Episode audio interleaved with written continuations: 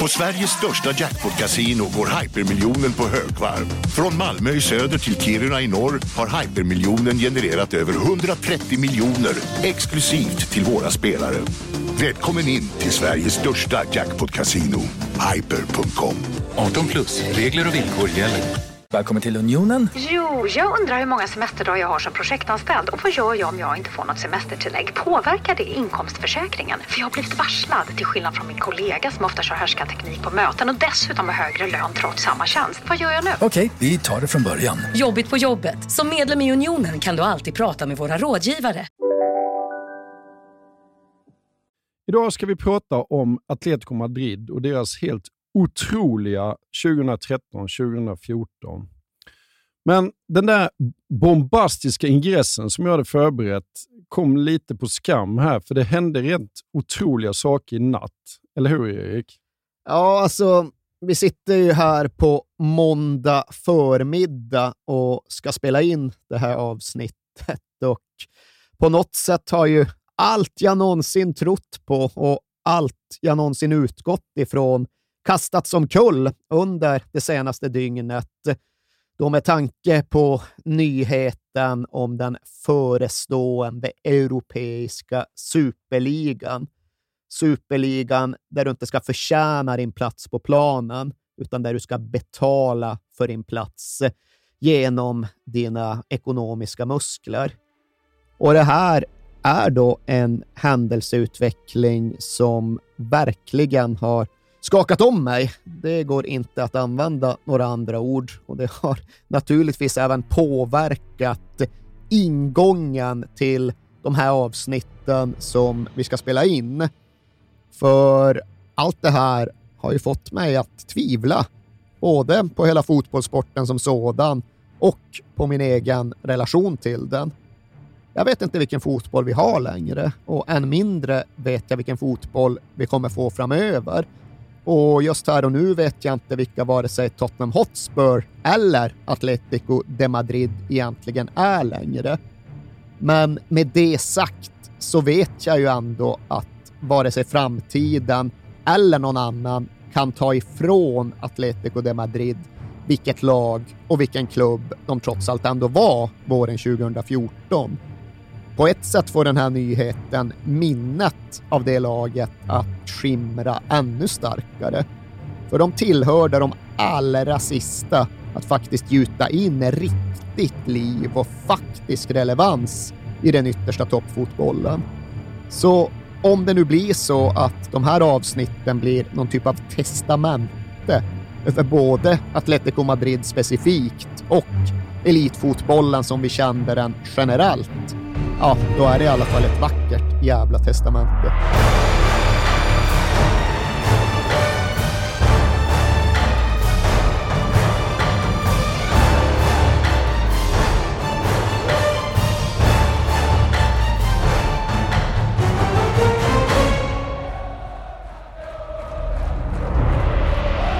Och låt oss börja det testamentet med att en väldigt speciell tränare kom in i slutet på december 2011 till Atletico Madrid, va?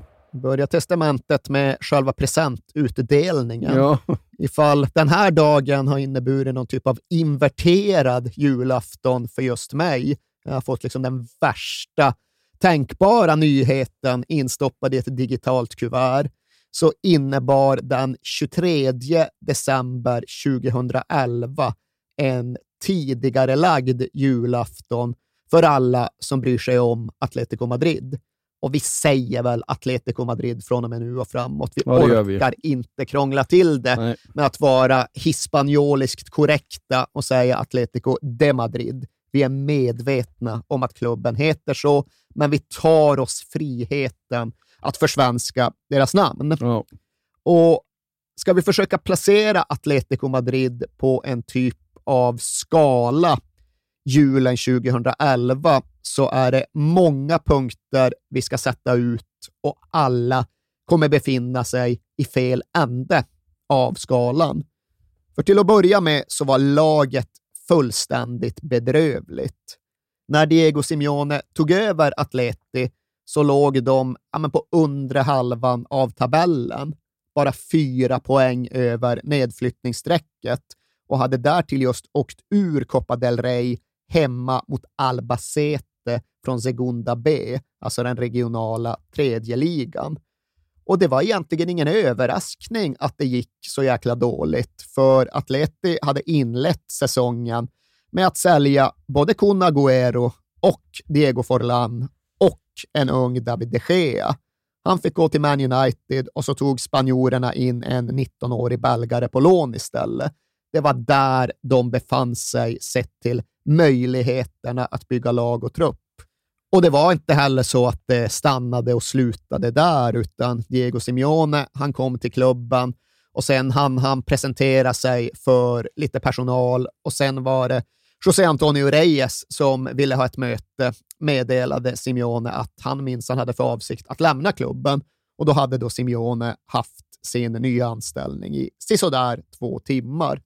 Och den här situationen var ju egentligen bara en konsekvens av hur fenomenalt vanskött klubben som helhet var. Det är ingen överdrift att säga att Atletico Madrid vintern 2011 var en av de sämst skötta klubbarna i hela Europa.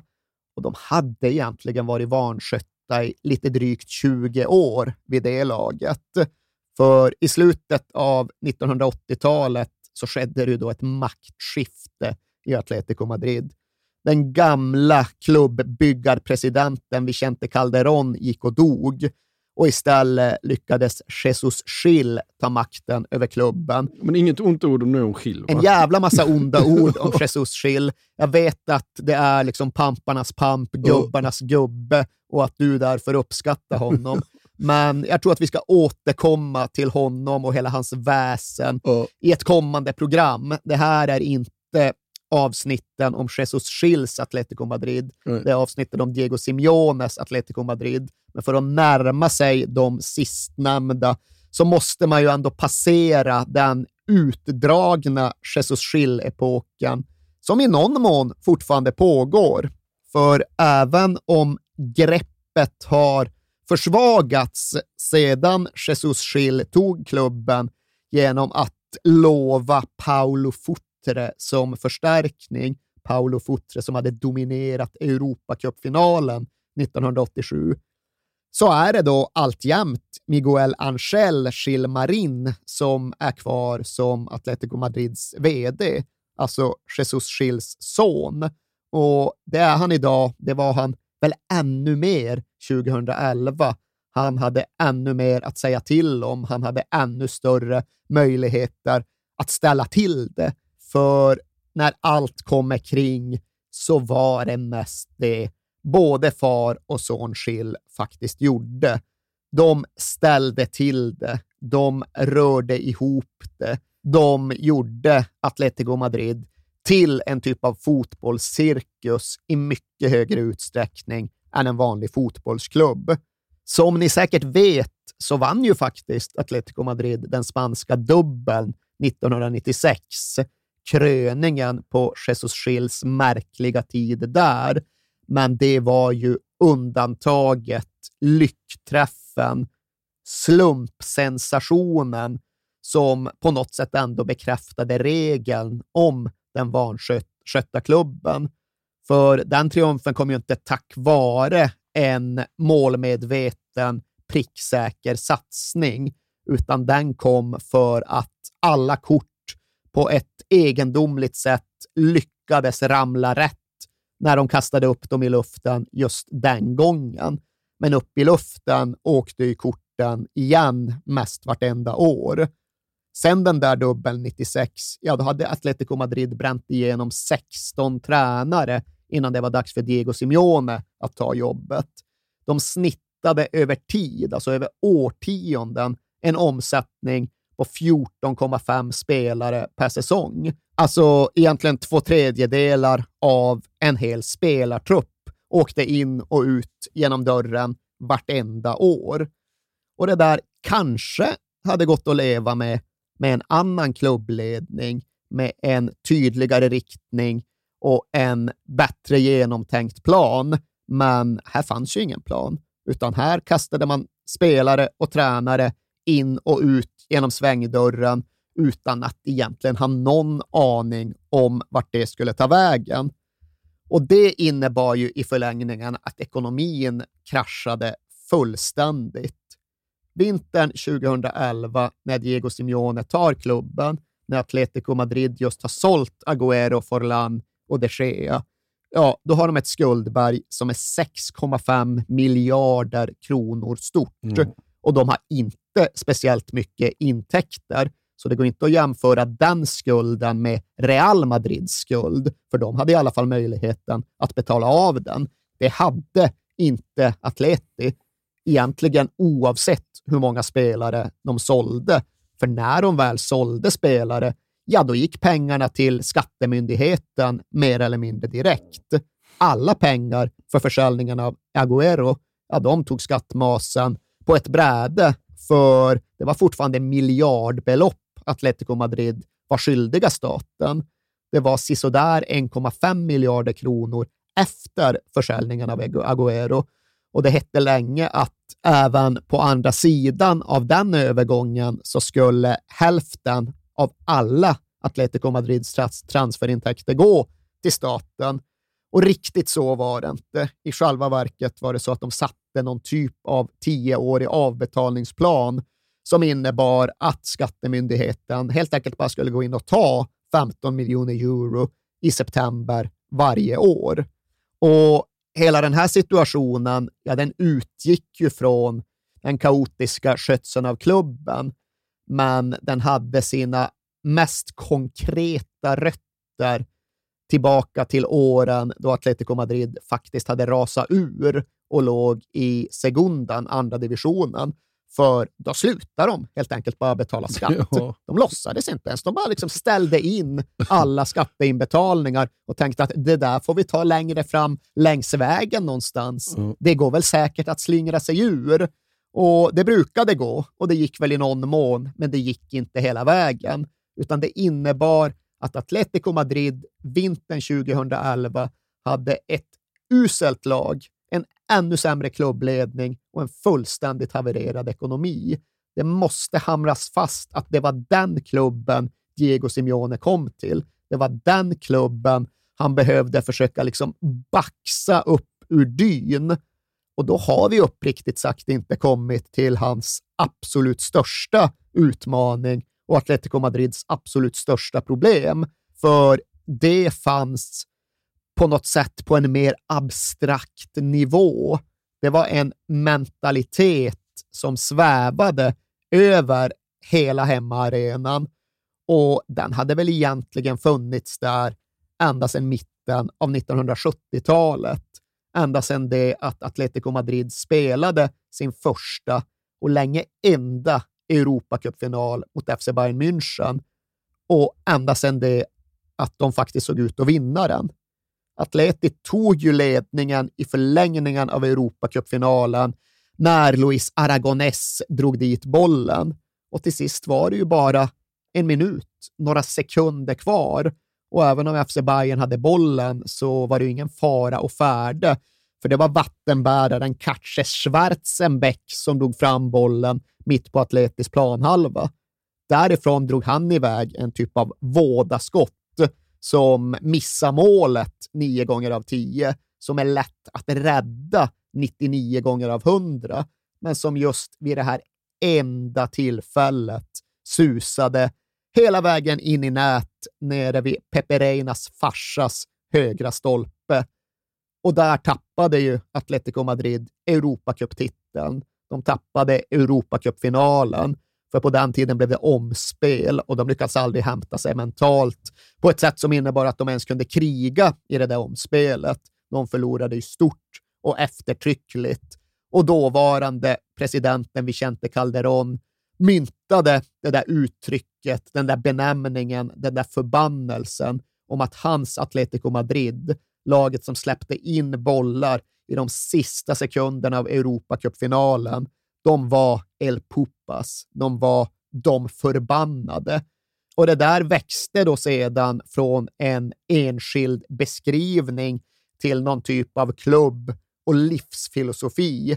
Atletico Madrid började hänge sig åt El Popismo. Alltså, ja, de förbannades väg, eller vad vi nu ska kalla den. Och det där var något mer omfattande och något djupare rotat än bara en förlorarmentalitet. Med tiden kom det att övergå i någon typ av masochism som innebar att rätt många runt Atletico Madrid nästan verkade föredra att förlora. De åkte ner i andra divisionen och det var liksom inte så att himlarna öppnade sig och arenan brändes ner och fansen övergav klubben för det, utan det var någonstans i linje med vad de redan hade förutspått och räknat med. Det var i linje med något som skulle hända den fördömda klubben Atletico Madrid. Men det var ju då också under de här åren i andra divisionen som en reklamkampanj satte ord på allt det här utan att egentligen sätta ord på det. Det var då en liten pojke vände sig till sin pappa i den där reklamfilmen och ställde den existentialistiska frågan: Pappa? Dime, hijo. Porque somos del Atleti. Porque somos del Atleti. Varför är vi Atleti? Och det var ju då en fråga som saknade svar. Det var en fråga som inte gick att förhålla sig till för den där pappan i den där bilen. Men det var på något sätt även meningen som fångade en känsla som var större än logik, större än ett tydligt svar. Varför är vi Atleti? Vilka är Atleti? Ja, som det heter i deras egen klubbhymn. Det är de som älskar en fotboll med känsla snarare än de som älskar en fotbollsklubb som vinner. Och jag personligen har ju ganska lätt att relatera till skönheten i allt det där. Jag vågade inte ta upp det, för jag tyckte det var, jag fick sån här påminner inte det här om något. Men även om jag är sådan, så är ju inte Diego Simeone sådan. Och det innebar att det där skulle komma att bli hans största och viktigaste strid. Dåligt lag, ja men visst. Inga pengar, absolut. Inkompetent klubbledning, det får lov att vara så. Men en hel klubb som på något sätt inte längre verkar bry sig om att ens försöka vinna. Det var det Diego Simeone insåg att han behövde övervinna. Ja.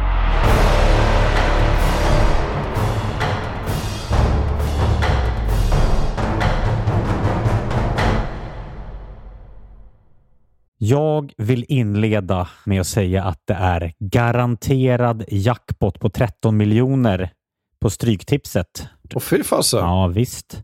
Skulle du behöva 13 miljoner eller? Ja, det skulle jag verkligen. Men vi måste säga först att vi är ju sponsrade av Stryktipset. Ett spel från Svenska Spel, Sport och Casino för dig över 18 år. Yes, och stödlinjen.se finns där för dig om du har problem med ditt spelande. Nej, men 13 miljoner jackpot på Stryktipset, det är ju inte fel. Nej, då är det faktiskt dags att ladda en rejäl rad här, känns det som. Vet du vad som inte heller är fel? Nej. Födelsedagsfirandet och alla härliga historier vi får in. Exakt, för vi är ju mitt inne i Stryktipsets 90-årsfirande som vi firar med att läsa upp fantastiska historier från våra lyssnare som skickar in dem till kings@perfectdaymedia.se. Precis, bomba på nu. Det är 8 månader kvar på det här firandet så att vi kör nu. Mycket Stryktipshistorier vill vi ha och i dagens har vi fått från Peter som skriver så här: Hej på er och tack för en helt otrolig podcast. Den har räddat mina veckor i snart 4 år. Tack så mycket Peter. Min historia är ganska färsk, men den om när det vände på stopptid gav kanske inte de största pengarna, men känslan i mig består. Jag spelar ofta för lite mindre pengar på stryket, följer fotbollen men långt ifrån en nörd. Och allt såg väldigt bra ut senast, förutom på min etta på Manchester United mot Brentford. Var ändå väldigt nöjd med hur resten satt. Men på stopptid satte min nya favoritspelare Scotten McTominay 2 mål och vändningen fullbordades. 64 rader blev 12 000 kronor. Tack för en bra podd. Det är otroligt. Ja. Tack för en bra historia, Peter. Ja, och som man älskar Scott McTominay. Gör man inte det? Ja, det gör man faktiskt. Han liksom kommer in i straffområdet. Jävligt bra faktiskt. Mm. Vi säger stort tack till våra vänner på Stryktipset. Tack.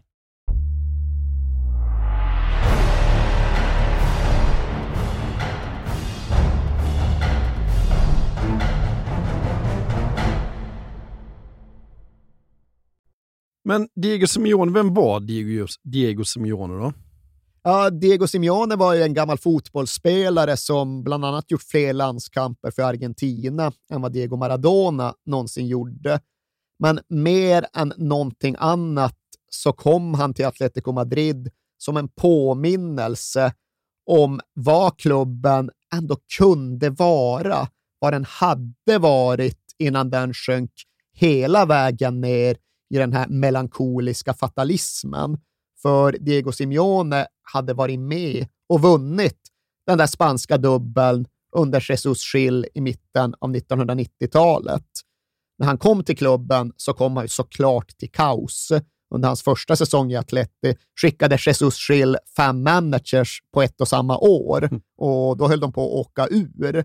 Och anledningen till att de inte gjorde det var bland annat att Diego Simeone just gjorde mål när de lyckades rädda sig själva på den sista speldagen nere i Sevilla. Och det var ju bra och det var ju betydelsefullt. Men säsongen efter så var ju då alltså Diego Simeone en av de största och mest utslagsgivande anledningarna till att Atletico Madrid faktiskt lyckades vinna både ligan och cupen. De var nära att säkra titeln redan i den näst sista omgången. De hade kunnat bli mästare i kavaj ifall bara resultaten gick deras väg. Men det ville inte Diego Simeone. Han avskydde tanken på att bli mästare utan att spela för det, utan att verkligen förtjäna det. Så han höll på rivalerna i den näst sista omgången. Han ville ha en direkt avgörande match, det sista som hände. Och han ville vara central i den.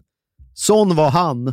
Och såna gjorde han sina lagkamrater när de var på väg till den sista helt avgörande titelmatchen.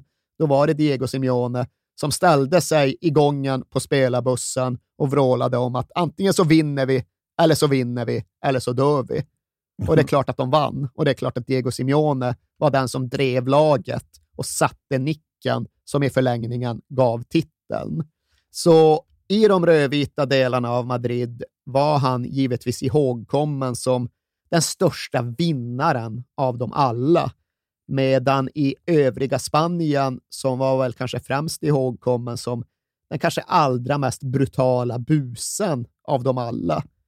Medan de runt Vicente Calderón-stadion tittade på det där målet som gav dem titeln, så vevade de i resten av nationen bilderna på hur Diego Simeone stampade hål i låret på Athletic Bilbao-spelaren Julen Guerrero. För det gjorde han ju också. Ja. Sånt hann han också med. Och som spelare var han i Atletico Madrid under 2 omgångar. Han var där under de här åren i mitten av 90-talet. Sen drog han till Italien. Sen vann han grejer med Svennis i Lazio. Och sen återvände han 2003 för att på något sätt göra sig till en ännu större hjälte. Men det är lite lustigt det där med Diego Simeone, för jag tillhör ju dem som väldigt ofta vill titta på miljö kanske snarare än arv. Jag vill titta på erfarenheter snarare än det medfödda för att avkoda en person. Och inom fotbollen så har det sällan visat sig så svårt som det har varit med Diego Simeone. För det finns liksom inget i hans bakgrund, i hans uppväxt, inte ens i hans fotboll som förklarar hur han blev den han blev. Det är inte så att det går att liksom berätta den här klassiska fattigdomsstoryn om honom. Att han skulle ha vuxit upp i en dammig, miserabel, liten betongförort i Buenos Aires slum och därifrån fått sin drivkraft. Utan nej, han växte upp under rätt ordnade förhållanden. Hans farsa sålde någon typ av värmeaggregat och hans mamma var frisör och när han pratar om sin barndom så kan han väl kanske sträcka sig till att han lärde sig en del om ordning och struktur, men så mycket mer går det inte att hämta därifrån. Det finns liksom inga episoder och anekdoter som är värda så värst mycket.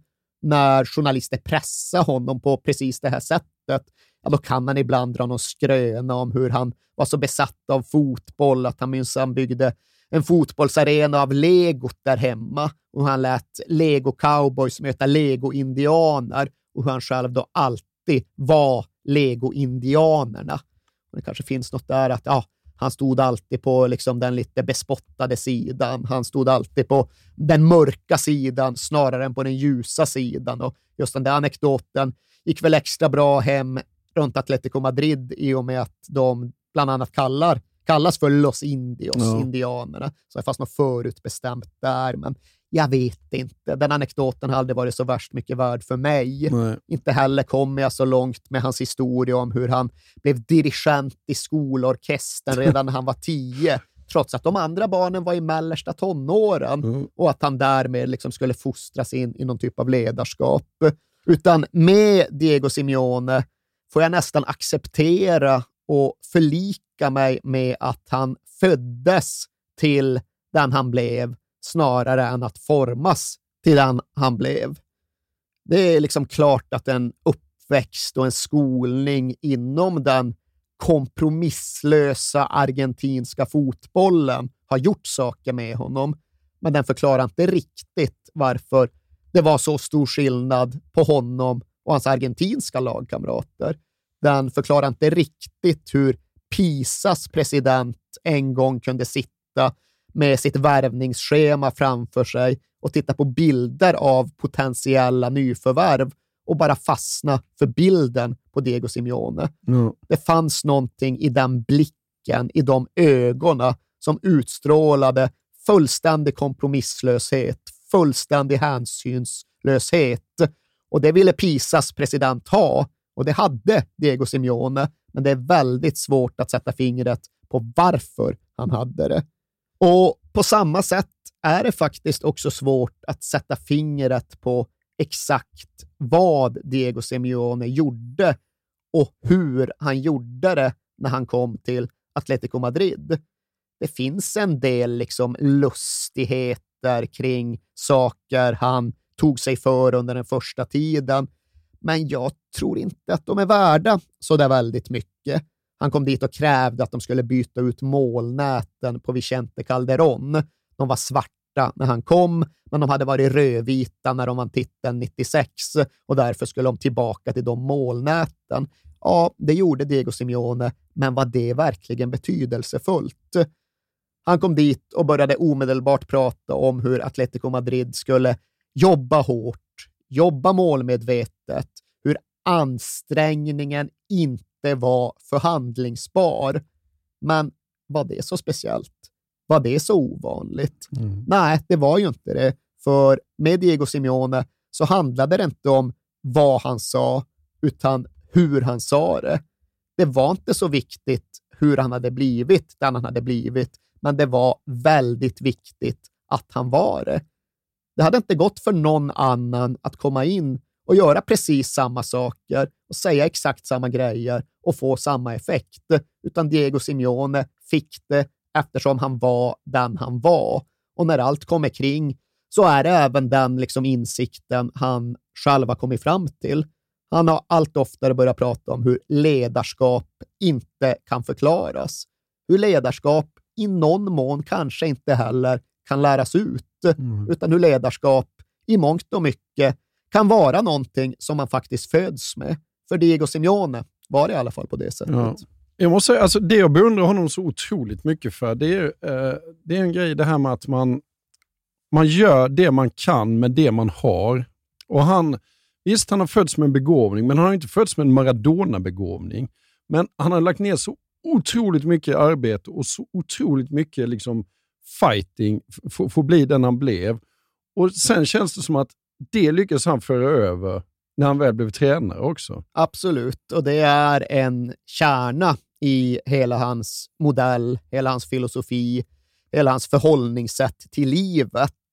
Och den utgår ju någonstans också ifrån att man gör det man kan utifrån de förutsättningar man har just den här dagen.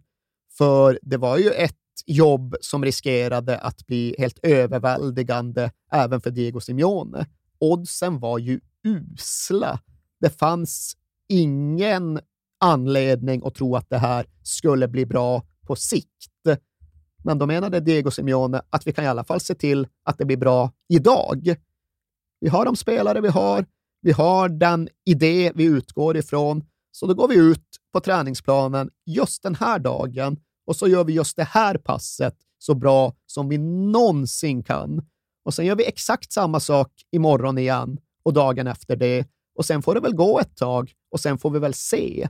Och även detta är ju såklart saker som fotbollsfolk har sagt i all evinnerlighet. Det är ju egentligen bara en annan version av att säga vi tar en match i taget. Ja. Men när Diego Simeone säger det, när han pratar med hela sin kropp, hela sitt väsen, ja då får han folk att inte bara lyssna utan faktiskt även tro på det. Så Atletico Madrid, de gick från att vara ett lag som var helt mentalt sönderskjutet, det är så spelarna som var med själva beskriver det, till ett lag som började tro. Och de visste nog inte riktigt på vad de trodde, men de trodde på nästa dag, nästa träning. De gick dit och så ansträngde de sig så hårt som de någonsin kunde. Och sen gjorde de samma sak igen dagen efter. Och det innebar ju att bra saker snabbt började hända. Det var såklart inte rimligt att tro att hela klubben skulle byta riktning och ikläda sig en vinnarskrud från den allra första dagen. Men långsamt började saker och ting gå åt rätt håll snarare än att gå åt fel håll. Och så länge man rör sig i rätt riktning, då kommer man ju faktiskt någonstans. Och ifall man bara tittar till fotbollen som Atleti spelade, så är det ju absolut rättvist att säga att Diego Simeone började med grunderna. Han började med försvarsspelet och att sätta defensiven. Och det innebar ju att hans nya lag faktiskt höll nollan i alla sina 7 första matcher med den nya tränaren. I den 8:e, ja, då släppte de in ett mål, men det var bara ett strömål i en Europa League-match borta mot Lazio i en match som Atletico Madrid ändå vann med 3-1. Och på de 14 första matcherna under Diego Simeone, då förlorade Atletico Madrid bara en enda. Och det var med uddamålet mot FC Barcelona efter att Leo Messi hängt en frispark. Mm. Det är sånt som händer. Och egentligen hade då Simeone sålt in hela sin metodik som ett strävsamt, långsiktigt arbete. Men det visade ju sig ge omedelbar effekt. Med tanke på sina tidigare framgångar i klubben så hade ju Diego Simeone dels en väldigt trovärdighet i klubben och han lyckades snabbt också återskapa en stolthet i klubben. Och där tror jag väl i och för sig att man kanske kan prata en del om liksom rent inlärda knep. Simeone hade lärt sig under sin gamla förbundskapten Carlos Bilardo att man minsann aldrig skulle byta tröja efter en landskamp, för Diego Simeone spelade i Argentinas landslagströja och den var värd mer än någon annan landslagströja, så den bytte man aldrig bort. Och det gjorde intryck på Simeone. Det tog han med sig för enkel, effektiv, dramatisk effekt. Ja, byt aldrig tröja, byt aldrig bort Atletico Madrid-tröjan. Om du gör det så måste du kräva 2 stycken i utbyte, för vår tröja är värd mer än eran tröja. Det var sånt han sa, och själv stod han ju där klädd helt i svart som en Tarantino-skurk, och på ingen tid alls så lyckades han ju faktiskt vända det här dödsdömda skeppet som enbart tycktes ha varit på väg mot isberget men som nu stävade rakt ut på öppet hav mot okänd slutdestination. Att åstadkomma något stort i ligan den här första våren, det gick ju bara inte, för utgångsläget var för dåligt, men de räddade i alla fall upp en femteplats i ligan. Och det var väldigt mycket bättre än vad det såg ut att kunna bli när Simeone anlände. Men trots allt så visade sig det bara vara en bisak. Det var i Europa det hände den här första våren 2012. Det var där Atletico Madrid slog ut Lazio, slog ut Besiktas, slog ut Hannover, slog ut Valencia och plötsligt stod där i en Europa League-final. Och det här var ju på tiden då spanska lag, La Liga-lag, egentligen inte förlorade i Europa. Så det var någonstans oundvikligt att det skulle vara spanskt motstånd i semin och baskiskt motstånd i finalen. Där stod ju Marcelo Bielsas Athletic Bilbao, laget som hade åkt till Old Trafford och fullständigt spelat ut Manchester United.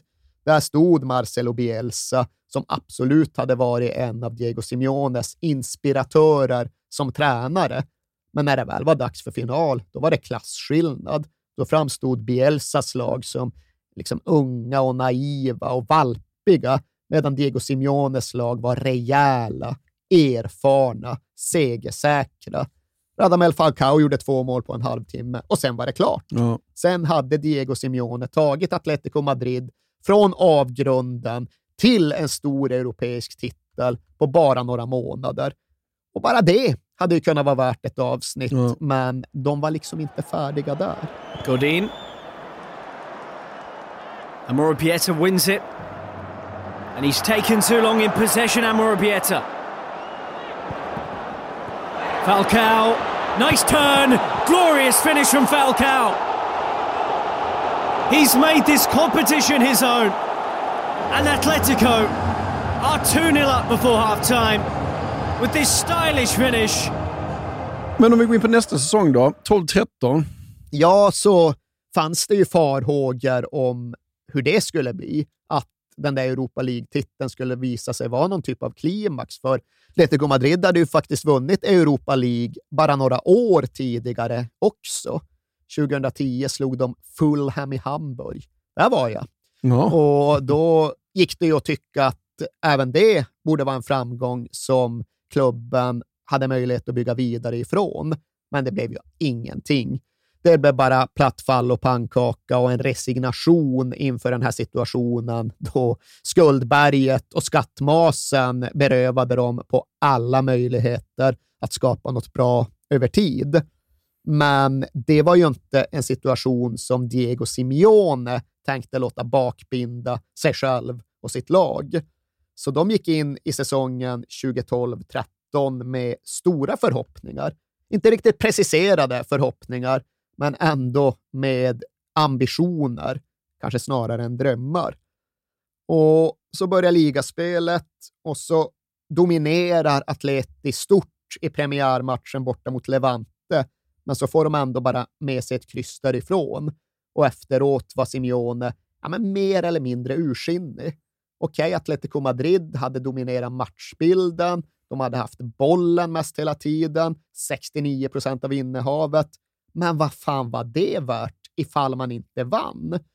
Trodde hans lag att deras väg mot framgång skulle gå genom passningstrianglar och smånätspel och att de på så sätt skulle kunna utmana Real Madrid och FC Barcelona? Nej, nej, nej. Då har ni ju missuppfattat allt det jag försöker lära er. Inför pressen sa Simeone lite mer diplomatiskt att han ville ha bollen mindre men skapa fler chanser. Men när han sen omformulerade sitt budskap för lite större slagkraftig effekt, då landade ju den omformuleringen i la pelota a la mierda. Alltså ungefär åt helvete med bollen. Ja, ja. Vi skiter väl i bollen. Ja. Det är inte den vi ska konkurrera med. Vi ska bygga spel, bygga segrar på ett annat sätt än FC Barcelona. Det är vår enda chans. Och sen gick det några dagar efter den där premiärmatchen mot Levante och så skulle Atletico Madrid spela den europeiska supercupfinalen mot Champions League-vinnarna Chelsea. Och bollen hade de inte så där jättemycket. Chelsea hade den sådär 60% av speltiden. Men mål gjorde Atletico Madrid. Falcao gick och gjorde hattrick på en halvtimme. Och det var en riktig överkörning av Champions League-mästarna Chelsea. Och hade de inte redan hittat något tidigare så hittade de definitivt någonting under de där veckorna. De hittade sin modell, sitt konkurrensmedel, sin väg att utmana även de allra största och de allra bästa. Och efter den där Levante-matchen, när Simeone var så missnöjd med allt bollinnehav, ja, då vann Atletico Madrid 13 raka matcher i alla tävlingar. Säsongen 2012-2013 är på många sätt helt extraordinär. De vinner 20 hemmamatcher i rad. Alltså alla hemmamatcher de spelade fram till och med februari. Men trots allt förlorade de både hemma och borta mot Real Madrid och Barcelona. Mm. Och då blir det ju som det blir med den spanska ligan. Då blir man trea. Då spelar det liksom ingen roll hur många lilleputtar du har knuffat åt sidan. Nej. Utan faller du i de matcherna, ja, då är du någonstans dömd till den där tredje platsen som någonstans alltid såg som maxtaket för alla klubbar som inte var Real Madrid eller FC Barcelona. Ja, det är så roligt för det är så typiskt spanska ligan också. På de 9 första omgångarna så vinner de 8 matcher, spelar en oavgjord, men de leder inte ligan. Nej, för någon annan har vunnit 9 matcher i rad. Precis, ja. Ja, och det var rätt mycket storyn om ligasäsongen 2012-2013 på samma sätt som det var storyn om ligasäsongen mest vartenda år innan Diego Simeone kom till Spanien. Ja. Ja, de blir 3 i ligan, men de ska ändå i slutet av säsongen spela en riktigt stor match. De ska spela finalen i Copa del Rey mot Real Madrid på Santiago Bernabéu. Och när man ser det liksom innan så tänker man bara så här, den matchen borde man ha sett. Och sen så kollar jag på långa klipp från den här matchen och då känner jag 10 gånger mer. Ja, det var den skulle man ha sett. Ja. Det var tryck i matchen. Men det var ju en match som på förhand på något sätt verkligen manifesterade vilka Atletico Madrid var. För Atletico Madrid blev aldrig mer Atletico Madrid än de var i ljuset av sin granne, av Real Madrid. Vi har pratat om deras förlorarmentalitet och deras liksom masochism-tendenser, men allt det förstärktes ju så fort de ställdes i närheten av Real Madrid. De hade någon typ av generellt komplex, men när det kom till derbyn så växte ju det komplexet till något som överskuggade precis allt annat. Okej, nu skulle de spela cupfinal våren 2013, men det var inte direkt så att de gick in mot match och trodde att de skulle vinna. Det var i alla fall inte så att supportrarna korsade stan och trodde att de skulle vinna, för det gjorde de ju aldrig. Hela detta årtusende, och i klartext innebar då det att de inte hade vunnit en enda gång mot Real Madrid på 25 försök sträckta över 14 år. Mm. Och det var inte så att de brukade spela en massa kryss heller, utan när det var dags för cupfinal då hade Real Madrid vunnit 10 derbyn i rad. Och Atletico Madrids fans, ja, de brukade sjunga om La Dictadura La Real, medan Real Madrids fans brukade förvandla den här överlägsenheten till hån. På det sista derbyt som spelades innan Diego Simeone återvände till stan, då hängde de upp en stor banderoll där den översatta texten löd "Efterlysning, en värdig rival för ett riktigt derby". Ja. Men sen var det inte bara resultaten som färgade och formade relationerna mellan Atletico Madrid och Real Madrid, utan det var ju något mycket större.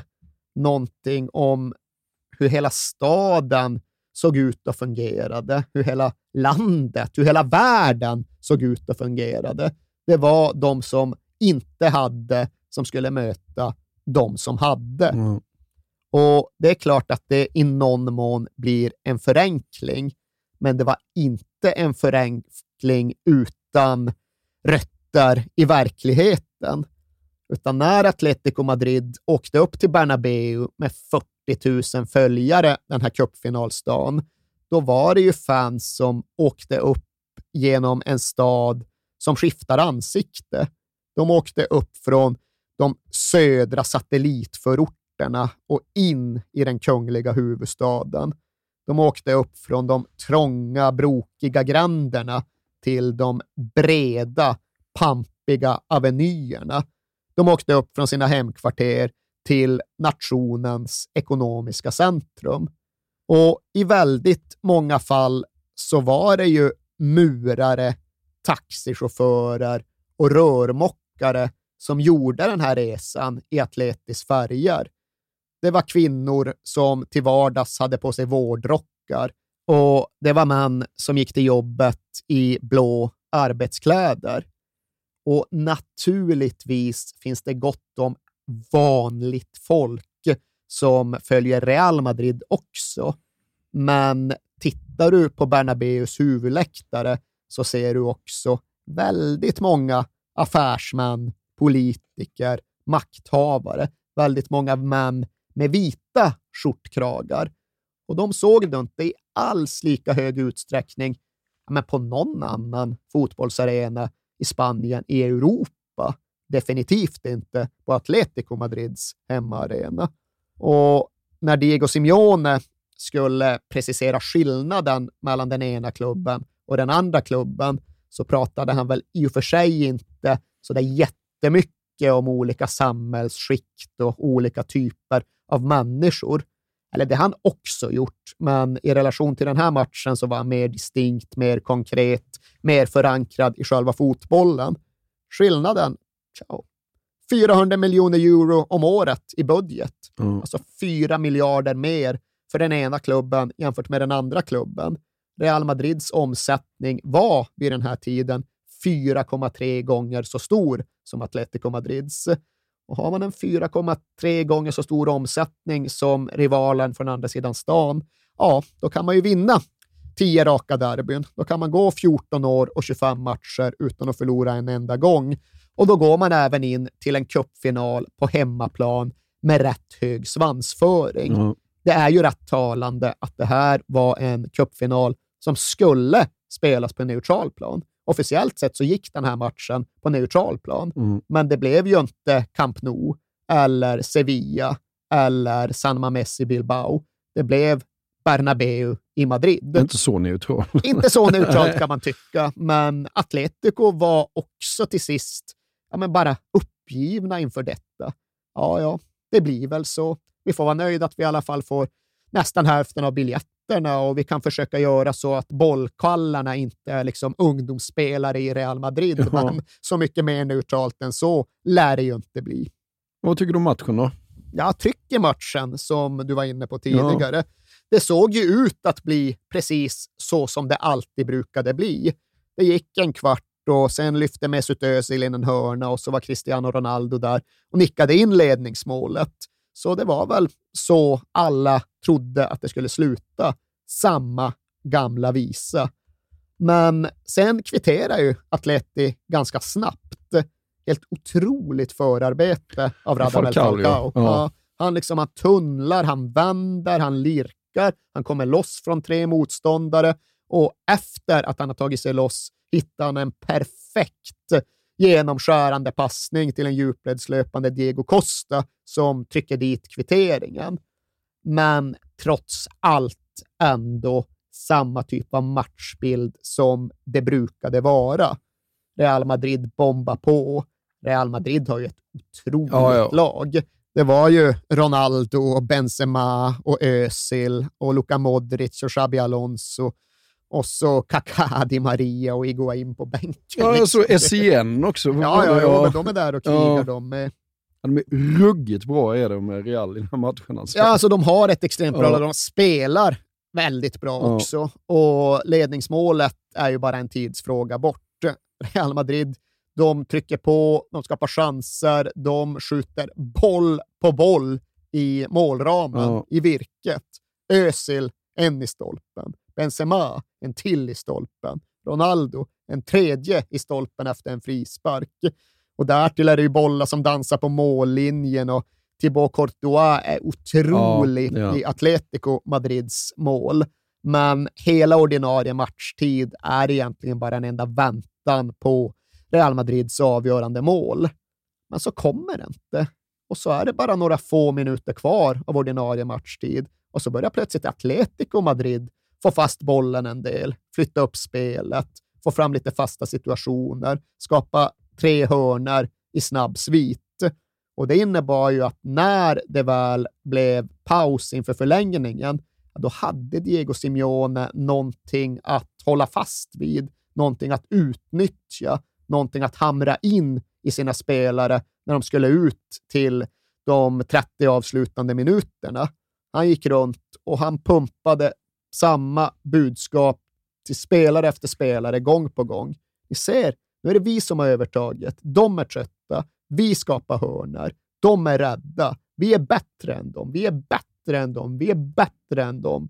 Gång på gång. Spelare efter spelare. Den där lilla korta pausen igenom. Och på något sätt lyckades Simeone där skapa, eller i alla fall förstärka, den där matchutvecklingen som redan hade börjat kantra. Förlängningen är inte alls samma dominans från Real Madrid, utan Atleti får fram mer och mer spel, fortsätter skapa fasta och ganska snabbt ger ju även det utdelning. Ännu en hörna. Koke får inte riktigt fram den. Den går tillbaka till Koke. Inläggsförsök 2. Ja, nu sitter det. Framre stolpen. Miranda är där. Nick skarvar in bollen i nät. Atleti leder, men det är inte så att matchen därmed är slut. Det är inte så att 40-45 000 rödvita på läktaren därmed känner att det är lugnt. Nej. Det här kommer inte komma någon kontring från Real Madrid och det här kommer inte bli något tragiskt slut när domaren väl blåser. Utan alla som tittar på förblir övertygade om att Real Madrid ska få in både 1 och 2 bollar. Att de på ett eller annat sätt ska vinna matchen. Men det här är kvällen då historien byter kurs. Va golpear Xabi Alonso. No se le puede pedir más emoción a la final. Va a sacar Xabi Alonso intentando meter la pelota por Diego López. Es el que salta ahí. No va a golpear, no hay nadie, no hay portero. Corre Falcao, balón largo. Aunque se acabó. Se acabó, campeón de Copa del Atlético de Madrid. Campeón de Copa del Atlético de Madrid. Que se lleva la décima. Det oundvikliga kvitteringsmålet kommer aldrig.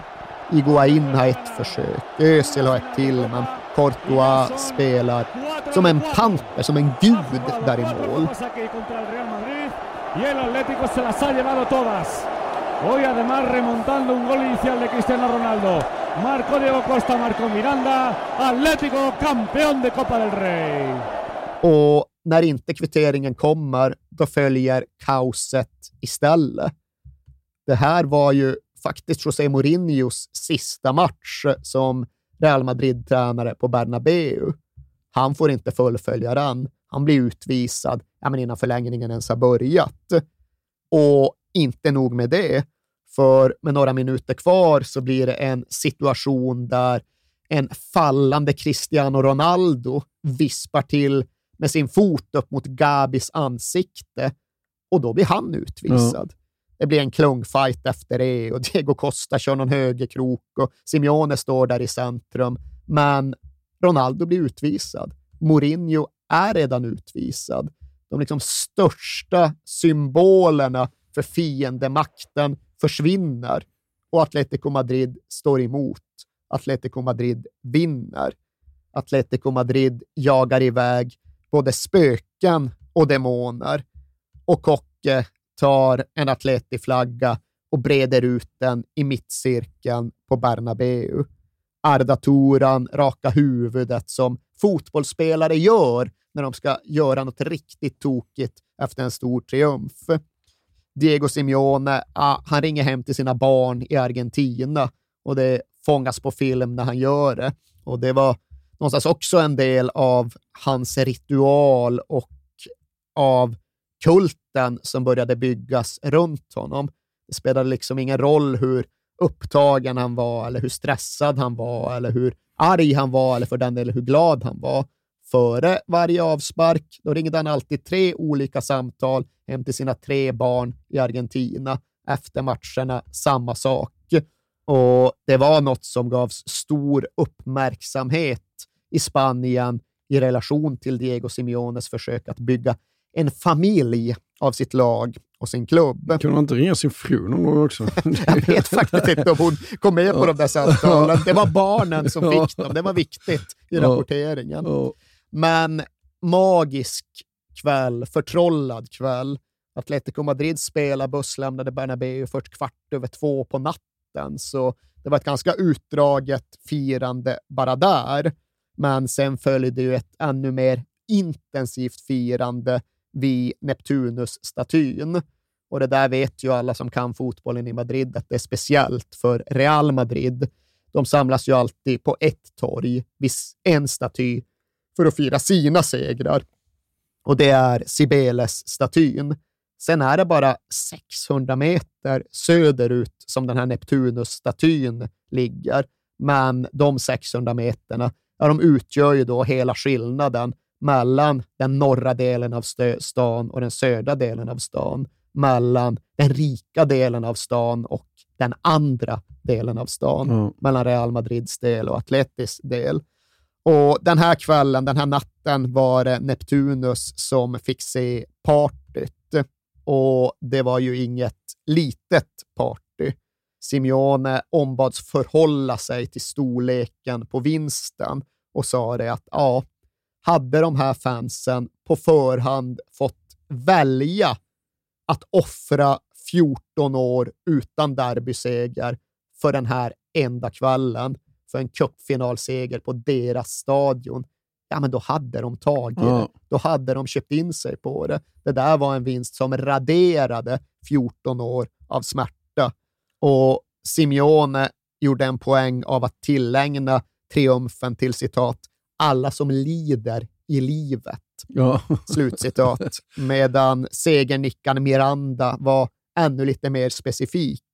Han sa att han ville göra mål för alla ungar som skrattar åt min son varje dag för att han kommer till skolan i Atletico Madrid-tröja. Ingen skulle skratta mer. Ingen kunde garva åt Atletico Madrid, åt klubbens spelare. När de gled runt där vid Neptunus-statyn iförd nytryckta seger-t-shirts med texten att vinna är inte ett mål, det är en attityd. Och här hade ju också historien kunnat sluta. Det här hade också kunnat vara vägen fram mot ett When We Were Kings-avsnitt och dess själva klimax. Men precis som med Europa League-segern året före så var Copa del Rey-segern den här våren bara början, bara ett kliv, bara ett steg på den där vinnarstigen som ingen riktigt visste vart den gick och var den skulle sluta.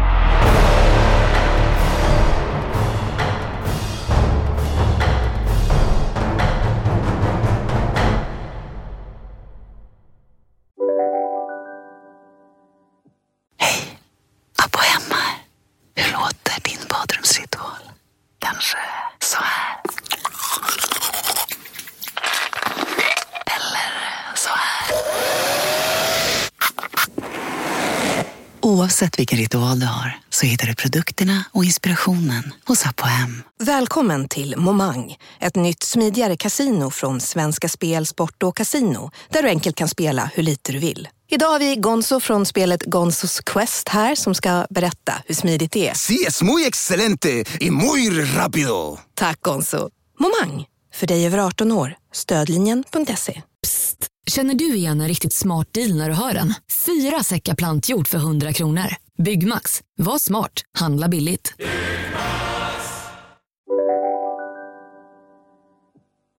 Men de har kommit 3 i ligan. De har vunnit Copa del Rey. De har tvättat bort lite om den där popismo du pratade om tidigare. Nu går de in i sommaren och det är dags för en liten annan ism att prata om, va? Ja, vi ska komma dit, men vi ska bara först än en gång tydliggöra förutsättningarna på något sätt.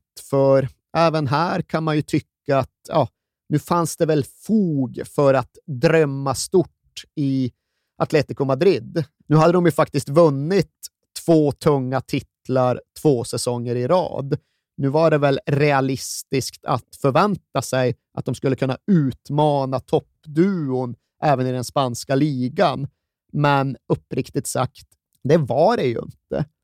Man måste förstå hur otroligt cementerad maktsituationen såg ut i Spanien innan Simeone och hans lag luckrade upp den. För här var det alltjämt hugget i cement att Real Madrid och FC Barcelona kom etta och tvåan i ligan och inget annat existerade. Inget annat skulle kunna inträffa för skillnaden var så stor. Och den blev ju tydlig även under sommaren 2013. Hur skulle Atletico Madrid kunna gå vidare efter triumfen i Copa del Rey? Ja, ekonomin gjorde att de tvingades sälja det de flesta såg som deras bästa spelare. Radamel Falcao, han gick till Monaco. Mm. Och det var Atletis sommar. Aha, och de där två högst uppe i toppen då? Jo, Neymar kom till FC Barcelona och Real Madrid köpte Gareth Bale för en världsrekordsumma. Mm. Och det var inte direkt så att de agerade utifrån någon form av kris eller någon bakgrund av misslyckande, utan säsongen som just hade gått, den hade inneburit att FC Barcelona vann spanska ligan på 100 poäng. Mm. Och 100 poäng är otroligt många. 100 poäng innebär ju mer eller mindre att man vinner varenda match en hel säsong igenom. Och säsongen dessförinnan, då hade Real Madrid vunnit ligan på 100 poäng. Det här var i mångt och mycket tiden då de här två lagen pikade, frampiskade av två av världshistoriens bästa spelare som kanske också pikade under just de här åren. Ta de två föregående ligasäsongerna så hade Leo Messi gjort 96 mål på de två åren. Oh. Cristiano Ronaldo, han hade gjort 80 mål på två ligasäsonger. Alltså 2 gånger 40. Och det är helt otroliga siffror. Ja. Och det var helt gudagivet att givetvis skulle Real Madrid och FC Barcelona sluta 1 och 2 i ligan. För så var det ju alltid. Och dessutom, Atletico kom 3, men de är ändå 24 poäng exakt, efter Barcelona. Exakt, ja. Det var så verkligheten såg ut. Och nu hade det ju gått ett årtionde då den här verkligheten bara hade upprepat sig år efter år. Då den bara hade blivit ännu mer fastnitad och självklar. Det var en enda gång på ett årtionde som toppduon hade splittrats. Och det var när Villarreal hade kommit från vänster och blivit 2 2008. Men det fanns inte på världskartan att någon skulle kunna utmana de här två över en hel säsong. Det var otroligt och uteslutet att även Diego Simeone och hans lag skulle kunna lyckas för. Ja, de hade gjort det en enda kväll i en himlastormande förlängning när målramen var på deras sida. Men över 38 matcher i en verklighet då de behöver sälja Falcao och de andra ta in Neymar respektive Bale. Nej, totalt och fullständigt uteslutet. 100% självklart redan innan en enda boll hade sparkats. Men det var den där ismen också, Erik. Ja, och då pratar vi inte längre om el popismo utan då pratar vi om el cholismo. Diego Simeone kallades för Cholo och cholismon blev då sammanfattningen av hans ideologi.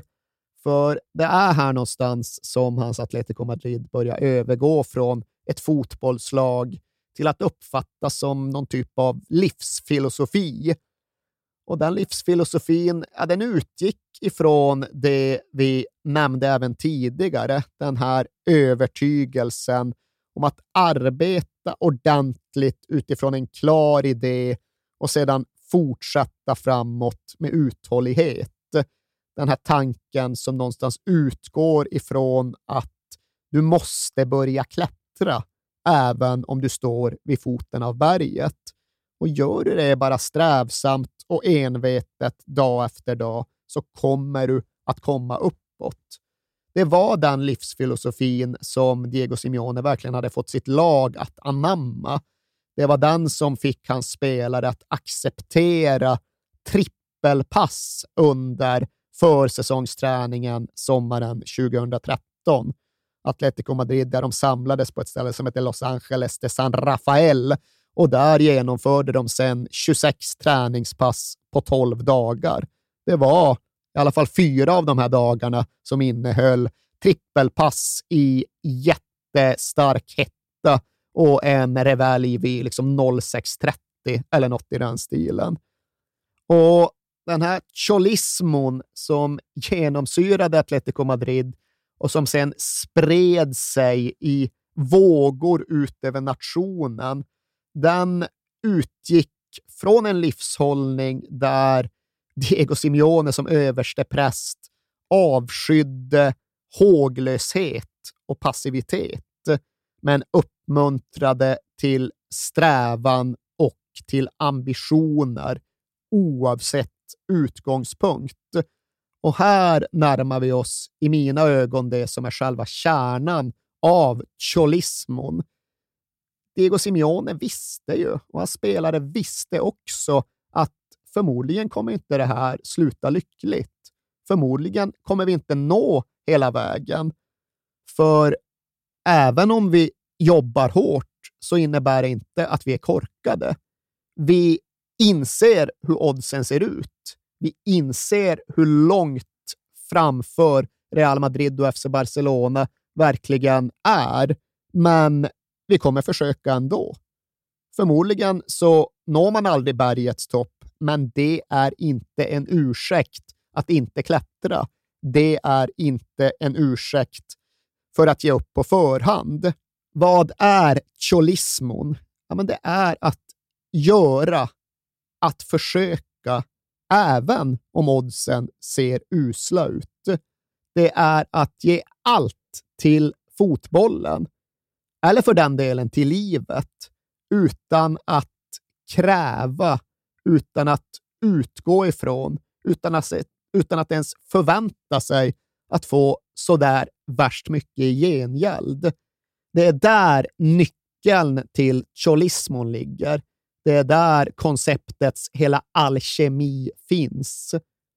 Jag säger också, och det är därför det inte riktigt känns som en klyscha när han säger dag för dag och match för match. Därför att kokar du ner precis detta, att verkligen göra det absolut mesta du kan i varenda situation, så ger det ju mer mening, kan man säga. Ja, verkligen. Det ger mer mening till den enskilda dagen, och det liksom blir någon form av anknytning till den här gamla svenska sägningen om hur det är färden som gör mödan värd. Mm. Men jag tror just att det också är där som liksom särskiljandet av hela tankesättet finns. För de allra flesta går nog med på att jobba hårt och anstränga sig jättemycket ifall man bara tror att på den tredje dagen så når man fram till den där guldkrukan och sen lever man lycklig ända därefter. Men att just få sig själv och därefter sin grupp att jobba precis lika hårt, kanske ännu mycket hårdare, trots en grundförutsättning som innebär att du förmodligen inte kommer att vinna, att du förmodligen inte kommer att lyckas. Ja, det är då du verkligen skapar något som inte är självklart. Det är då du utgår från oddsen men inte låter dig begränsas av oddsen, och därför paradoxalt nog ger dig själv förutsättningar att faktiskt spränga oddsen. Ja. Och det här köpte alla in sig på? Ja, de gjorde fan det, och de omsatte det i handling, vilket alltså är detsamma som att omsätta det i fotbollsträning, i försäsongsträning, i fysträning. Och här kan vi passa på att nämna att i Diego Simeones stab så fanns bland annat en fystränare som hette Oscar Ortega, Profe Ortega från Uruguay. Och han lyckades i hög utsträckning just förkroppsliga alla dessa mantran. Han brukade klappa i händerna och kräva solidaritet och hängivenhet av sina spelare. De skulle plåga sig igenom ytterligare något trippelpass i hettan. Och det blev då lite lustigt, för ja, Neymar gick till Barcelona den här sommaren. Det fick ju följdeffekter, bland annat att Barcelona tyckte att de kunde göra sig av med David Villa för en spottstyver. Och honom plockade ju Atletico Madrid till sig. Ja, vi får ta de överblivna smulorna från den rikes bord. David Villa kom till Atleti. David Villa kastades in i den här försäsongsträningen. Och David Villa tjuvstartade i någon löpövning. Typ den värsta synden du kan begå på Atletico Madrids träningar. Du kan se att det här är en kille som har kommit från Barcelona, skrockade Profe Ortega och pekade då på en situation där de minsann kunde kosta på sig att slarva lite, att fuska lite. Ja, där de kanske inte bara kunde kosta på sig det, utan där de kanske till och med utgick från någon form av tankesätt där genvägar var tillåtna. Så kunde inte Atletico Madrid fungera. Det gjorde Profe Ortega en poäng av. Det fick han liksom tacksam hjälp med att åskådliggöra när David Villa klev ut några kliv för tidigt. Atletico Madrid, där fuskar man inte. Där väljer man inte det enkla alternativet, utan där springer man hela vägen utan att gena i kurvorna. Annars kommer inte detta att funka. Och det anammade David Villa. Så värst stor var väl inte saken runt den där tjuvstarten, utan han kom snabbt in i gruppen. Han anpassade sig snabbt till arbetssättet. Och han gjorde ju faktiskt även mål i säsongens första riktiga match. Som Copa del Rey-segrare så fick ju Atletico de Madrid spela Supercupfinalen mot FC Barcelona. Och det fanns väl något helt självklart i att David Villa skulle göra mål för Atleti i den matchen och att Neymar sedan skulle kvittera för Barcelona på Calderón. Det var så det skulle bli. Sen är det ju 2 matcher i den här Supercupfinalen. Det är både hemmamatchen och returen på Camp Nou. Och den slutade 0-0, vilket innebar att Barcelona vann Supercupen på Neymars bortamål. Men det var inte hela världen. Om något var det istället ett kvitto på att allt slit och alla trippelpass och alla ansträngningar redan hade givit bra effekt, för de hade bevisligen varit på samma nivå som Real Madrid i den där cupfinalen. Nu var de bevisligen på samma nivå som FC Barcelona över 2 matcher i Supercupfinalen.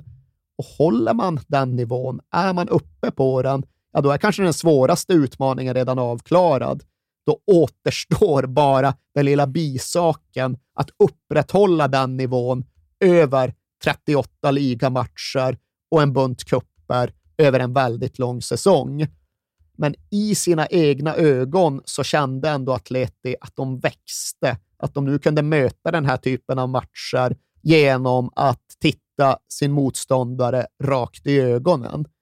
De kände det själva, även om omvärlden kanske inte riktigt höll med. In i ligasäsongen 2013-2014, ja då gav det 90-110 gånger pengarna att spela på Atletico Madrid som ligasegrare. Okej, med When We Were Kings-jämförelser så är det ju inte alls lika otänkbart som att Leicester skulle vinna ligan, men ändå långt mycket mer otänkbart än att ett otippat skrällgäng från Zambia skulle gå och vinna afrikanska mästerskapen. Ja.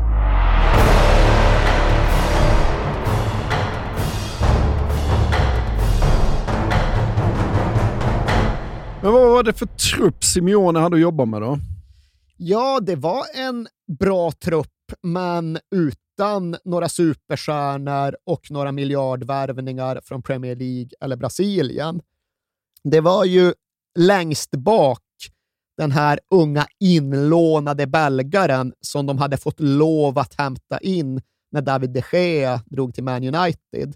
Då kollade de runt, då hörde de sig för, då utgick de från en situation där de inte hade några pengar att värva för.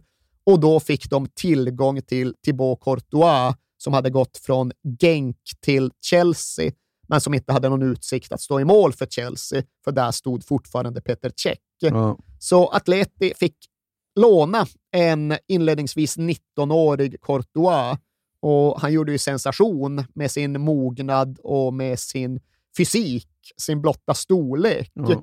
Han kom ju från en familj då där både hans föräldrar och hans brorsa var professionella volleybollspelare, och den längden, den räckvidden, den överförde ju Courtois till fotbollsmålet.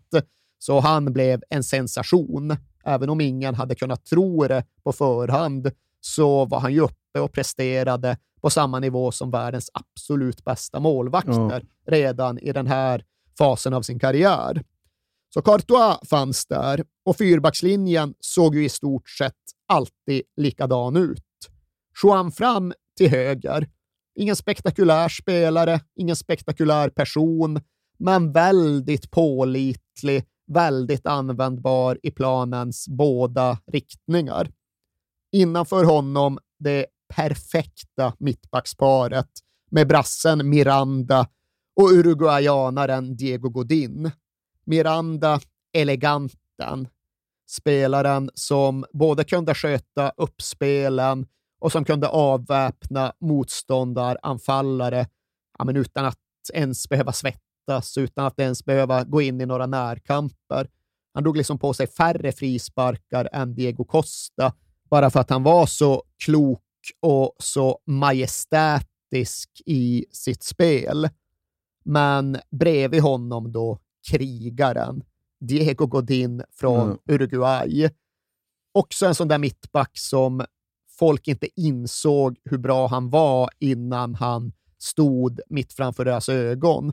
Han var ju i praktiken omöjlig att passera, och han var ju inte snabb, och han var inte särskilt stark, och han var inte storvuxen, men ändå extremt bra i närkampsspelet, i huvudspelet och inte minst i att läsa spelet. Och så då till vänster Felipe Luis, ytterligare en sydamerikan, en väldigt kristen brasse som väl var Joan Fran fast ännu lite bättre, ännu lite mer iögonfallande med sitt långa hår. Kunde försvara absolut, och det var en förutsättning för att starta Diego Simeones lag, men var ju även väldigt användbar framåt i planen, kunde verkligen bidra till offensiven. Och den här backfemman, fyrbackslinjen plus Courtois, den spelade ju alltid tillsammans, kom alltid till start och bara växte och växte till en mer och mer ogenomtränglig mur för varje vecka som gick. Ifall någon av försvararna saknades, då var det oftast Toby Alderweireld som slängdes in. Numera i The Mighty Tottenham Hotspur, men på den här tiden en ganska halvdan, ganska misslyckad reserv för de ordinarie försvarsfantomerna. Nästan alltid när Alderweireld kom in så blev det rörigare, och det kostade både mål och poäng, och det var omöjligt att blunda för sambandet att när Alderweireld kom in på planen då försämrades Atletico Madrids resultat. Och det är lite märkligt, för så dålig var han ju inte. Och visst, det var tidigt i hans karriär, men det var inte... Man hade plockat honom från Ajax, va? Ja, exakt. Och liksom, vi vet ju numera vad han har för attribut och egenskaper, och han borde verkligen ha passat in i det där, men gjorde det inte riktigt. Nej. Och sen var väl den vanligaste Diego Simeone-modellen 1-4-4-2 med låga innermittfältare och ganska höga yttrar. Det kunde bli 4-2-3-1 också, men när allt kom ikring så var det nog det här 4-4-2-spelet som Simeone allra helst ville utgå ifrån. Och då var ju de mer defensiva innermittfältarna Tiago Mendes, som ju värvades av José Mourinho som ung löftesrik mittfältare för att liksom ingå i Abramovich-bygget, men som aldrig riktigt slog igenom i vare sig Chelsea eller Lyon eller Juventus, utan som egentligen fick sin bekräftelse som mittfältare av högsta snitt först under de här åren med Diego Simeone, först när han var 32, 33, 34 år gammal. Och om man pratar om mittfältare med sena genombrott och sena erkännanden, så var ju definitivt kapten Gabi en till av dessa. Han hade nummer 14 på ryggen och det var inte för att hedra Johan Cruyff i första hand, utan det var ju om något för att hedra sin egen tränare, sin egen barndomsidol Diego Simeone, som också hade nummer 14 på ryggen. Gabi var den närmaste spelaren Diego Simeone som det här Atleti hade. Han var tränarens förlängda arm. Han var på ett sätt förkroppsligandet av tränaren och modellen och ideologin där ute på planen. Utanför Thiago och Gabi oftast då lilla Koke till höger, och han kom då från i stort sett ingenstans och blev en sensation under de här åren. Han kom underifrån, från de egna leden, den egna kanteren, och plötsligt var han bara en mittfältare som behärskade allt. Han var liksom Cesc Fabregas och Diego Simeone och Frank Lampard på en och samma gång. Han kunde spela litet och smånätt ifall det behövdes. Han kunde spela tufft och frenetiskt när det krävdes. Och han kunde både skapa mål och göra mål. Och oftast gjorde han allt på en och samma gång. Och på den andra kanten, Arda Turan, som i första hand får ses som lagets stora X-faktorspelare. Han kunde också spela hårt, men han kunde ju framförallt vara kreativ på ett sätt som ingen annan i det här laget riktigt kunde. Han kunde trixa och han kunde hitta lösningar som ingen annan hade sett framför sig. Och han var under de här åren några mål ifrån att faktiskt erkännas som en världsstjärna. Han skulle ju värvas till FC Barcelona och han var liksom uppe på mer eller mindre samma nivå som de absolut största i den här ligan. Det var bara några mål för få för att världen skulle fatta det. Men på samma sätt som laget i stort köpte in sig på den här cholismon, så uppstod det också någon lite mer skämtsam kult kring Arda Turan. Han fick Arda Turanismo hängd över och runt sig, och Arda Turanismon, den tillbad väl alla som älskade Atletico Madrid, Diego Simeone och den här cholismon, men som ändå ville ha lite jävla kul med varven också. Och framåt då? Ja, framåt fanns ju för det mesta då David Villa, ny från Barcelona, världsmästaren, VM-skyttekungen, som nu fick acceptera och bli mer av en komplementspelare. Och med tiden gjorde detta utan att gnälla eller klaga, utan han rättade in sig i ledet och bidrog efter förmåga.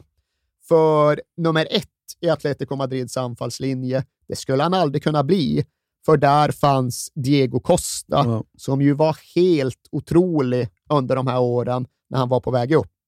En enmansarmé längst fram, Pantern som de kallade honom, idolen som Diego Simeone refererade till honom.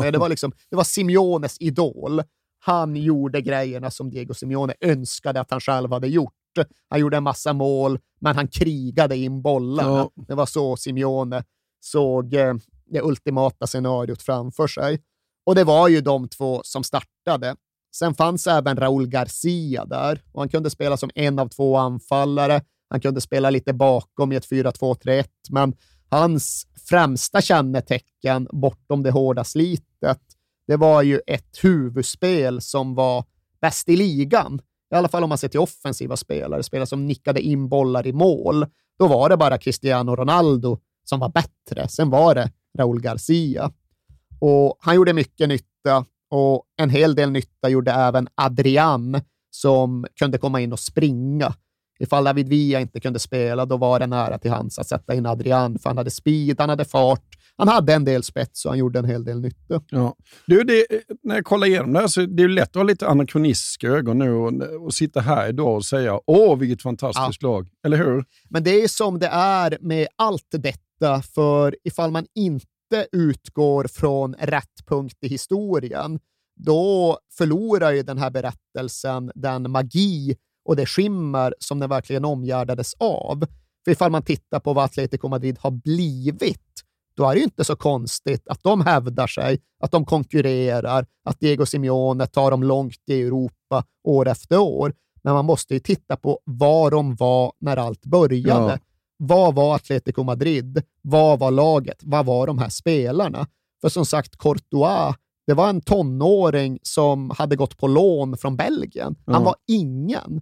Godin, Miranda såg som ganska mediokra mittbackar. Gabi, Thiago, misslyckade mittfältare. Arda Turan, mest bara oberäknelig. Diego Costa, ja men det var ju... Han har aldrig gjort mer än 10 mål i ligan tidigare. Nej, alltså det var verkligen så att ingen av de här var någonting. Och laget var ingenting. Men när bitarna väl började haka i varandra och när maskineriet väl fick fart framåt, ja då gjorde de ju sig själva till världsstjärnor och de gjorde laget till ett av världens bästa och de gjorde klubben till ett monstrum som idag föräras en plats i en europeisk superliga. Hade de skapat den här jävla skiten för 10 år sedan, då hade ju Atletico Madrid inte släppts in över tröskeln. Nej. Utan det är ju Simeone och allt det här arbetet och alla de här träningspassen och alla de här matcherna som har gjort så att Atletico Madrid idag känns som en stor klubb, en maktfaktor. Det var de inte när de började. Nej, jag tycker det betyget de fick av en konkurrenttränare var så bra, för att man sa att det är ett storlag som springer som ett litet lag. Ja, det är en bra summering. Ja. Och det var väl Carlo Ancelotti som också formulerade det på ett effektivt sätt. Alltså att ja, för oss som har haft med spelaren Diego Simeone att göra, så är det ju väldigt lätt att konstatera att det här laget är en sammanfattning av honom. Stenhårt, svårforcerat, fokuserat, taktiskt perfekt. Ja. Det var Atletico Madrid. Och det var just ett lag som var medvetet om sina egna begränsningar, men som inte skrämdes av sina egna begränsningar. Som klarade av att göra den där tvångströjan till någon bakvänd fördel. Och vi kan bara passa på att ta några snabba ord om staben runt Diego Simeone. För hade han någonsin hört det här, hade han aldrig förlåtit oss. Nej. Ifall vi inte hade gjort det. Det var väldigt viktigt för honom att betona att de var en grupp, en familj, ett ledarteam snarare än en enmansshow. Och vi har nämnt den betydelsefulla fystränaren Profe Ortega. Vi ska även ha med att det fanns fler än Diego Simeone som hade en bakgrund i det här dubbelvinnande atletilaget från 1996. Där fanns Juan Vizcaíno i hans egen stab.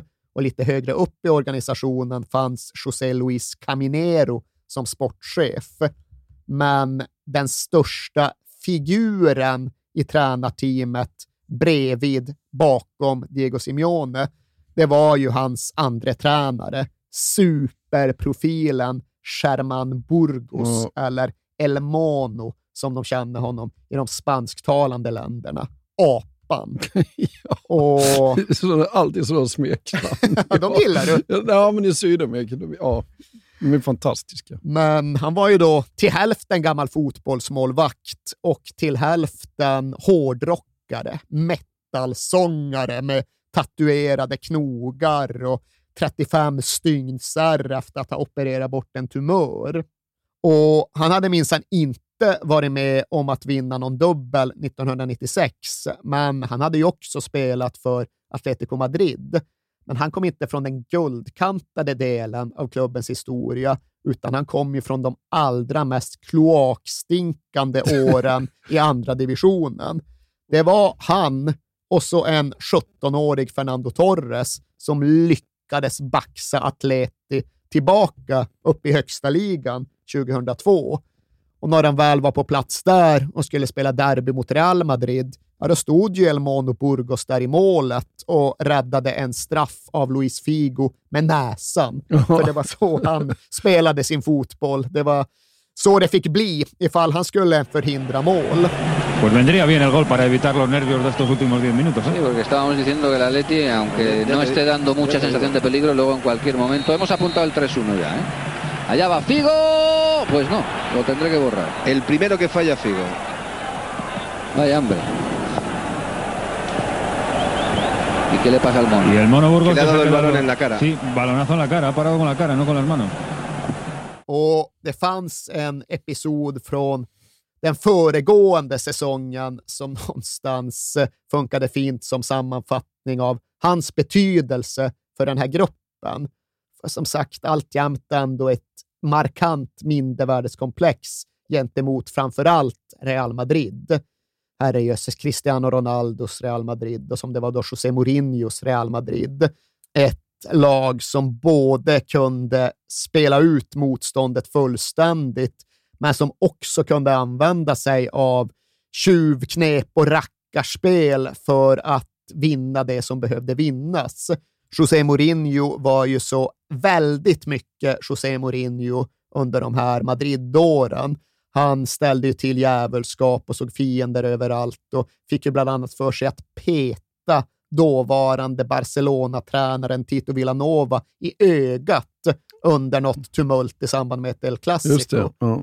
Och sen mötte Real Madrid Atletico Madrid och sen blev det tumult runt om avbytarbänkarna och sen gick Germán Burgos fram till Mourinho när det var hett och skarpt läge och bara vrålade till honom: jag är inte Tito, jag kommer slita av dig ditt jävla huvud, till Mourinho när han försökte mopsa upp sig. Och om man ser honom så, ja, det hade han nog gjort också. Det hade han utan något som helst tvivel kunnat göra.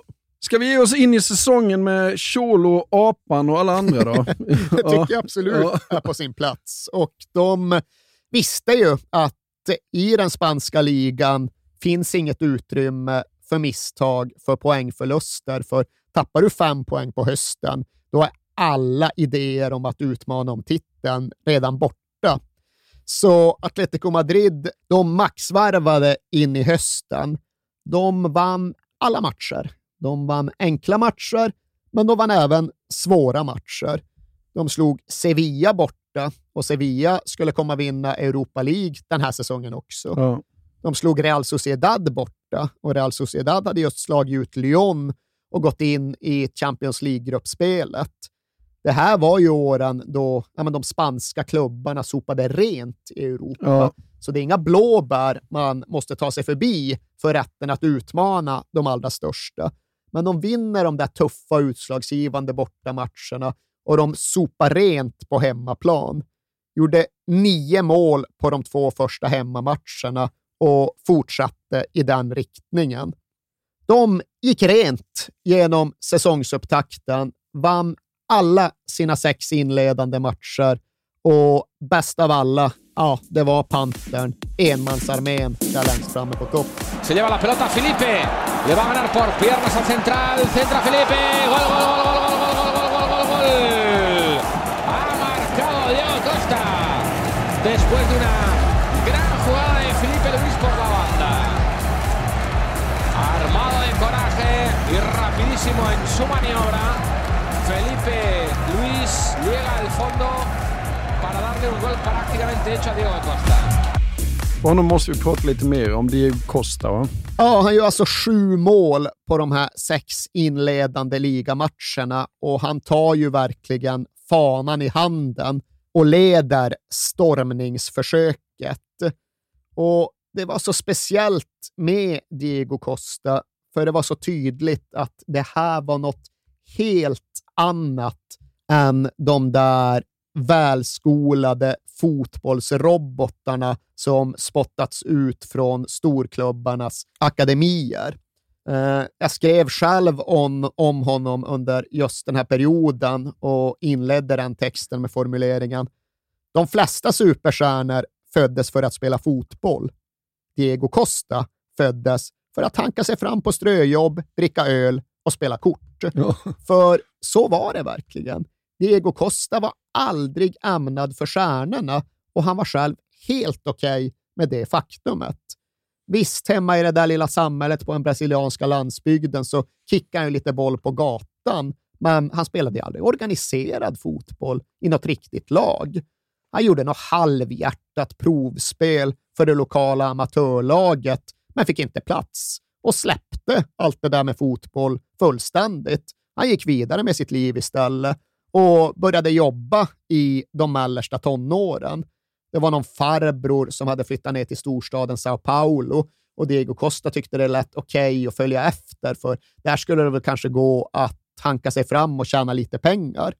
Så 15 år gammal har han helt släppt fotbollen och går istället igenom dagarna utifrån ett mönster där han åkte ner till den paraguayanska gränsen för att hämta piratgods som sen skulle säljas på diverse köpcenter inne i Sao Paulo. Det var hans liv. Det var den framtid han såg framför sig och det var liksom inget laddat eller sorgstängt med det, utan det var en vardag. Det var ett liv. Fotbollen, ja alltså, var de där gatumatcherna, men det var ett ganska obetydligt minne långt bak i huvudet. Som 16-åring hade han då aldrig spelat riktig organiserad fotboll. Han hade aldrig ens sprungit på en riktig gräsplan, utan den fotbollen hade spelat, den hade spelats på asfalt eller på grus eller på jord. Men det fanns ändå någonting i honom, något som var tydligt för de närmaste, som gjorde att de inte ville släppa tanken.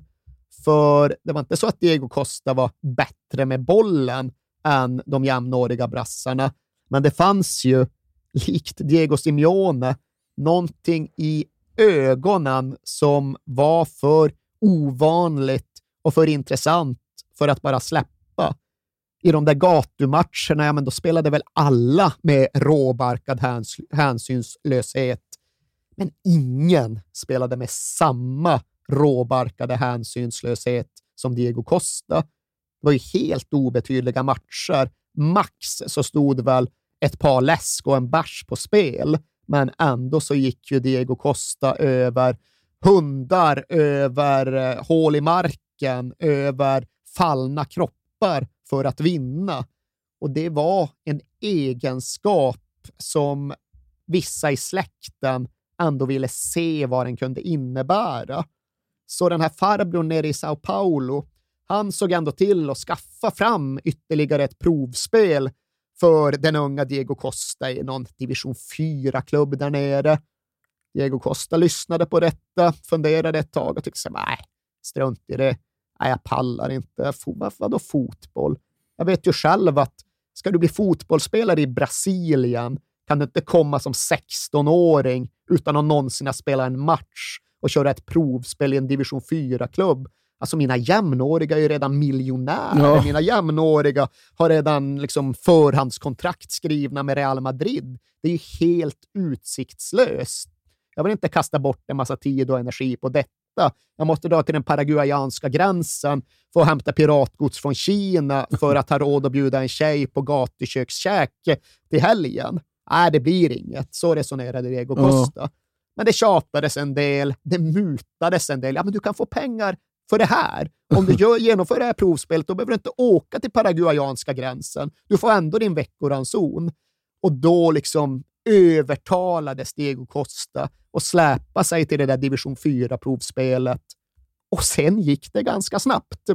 Sen tog det ett år och så hade plötsligt Diego Costa ett proffskontrakt på andra sidan det stora havet. En affärsman hade upptäckt honom och hans potential och sålt honom vidare till Braga i Portugal. Sen gick det ytterligare 2 år. Och sen gled Diego Costa in i Atletico Madrids omklädningsrum för att morsa på och konkurrera med Diego Forlán och Kun Agüero. Mm. Och då har det alltså gått 3 år sen det han inte hade spelat fotboll överhuvudtaget. Och inte hade något intresse av att spela fotboll överhuvudtaget.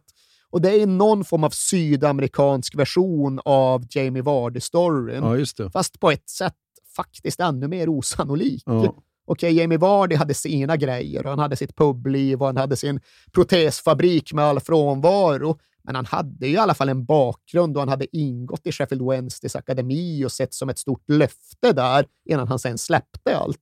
Diego Costa, ingenting. Nej. Ingen skolning, ingen träning, ingen akademi, inga ambitioner. Liksom motvilligt inknuffat i proffsfotbollsfåran. Och när han väl kom dit och när han väl började spela fotboll i den spanska högsta ligan, ja, då gav ju ändå den här bakgrunden tydligt utslag. För han var som en byracka som inte hustränats, som nu släpptes ut för att skena runt i en exklusiv porslinsbutik. Det är faktiskt en jättebra beskrivning. Som en byracka liksom. Ja. Och liksom dyrgripar gick ju sönder när Diego Costa skenade fram. Ömtåliga tår blev trampade på och uppblåsta egon fick sig några törnar. Och sen ska det inte sägas att Diego Costa var liksom en fläckfri antihjälte som bara gjorde gott och som liksom rufsade om välgroomade frisyrer, utan han var ju ett as. Ja, det var 100%. Han spelade precis den där gatufotbollen på Europas allra största arenor. Och så beter sig inte folk längre. Mm. Han nöps, han spottades, han förolämpade allt och alla. Han gjorde precis allt smutsigt du kan tänka dig. Men när han var klar med allt detta så gjorde han ju även allt fler mål.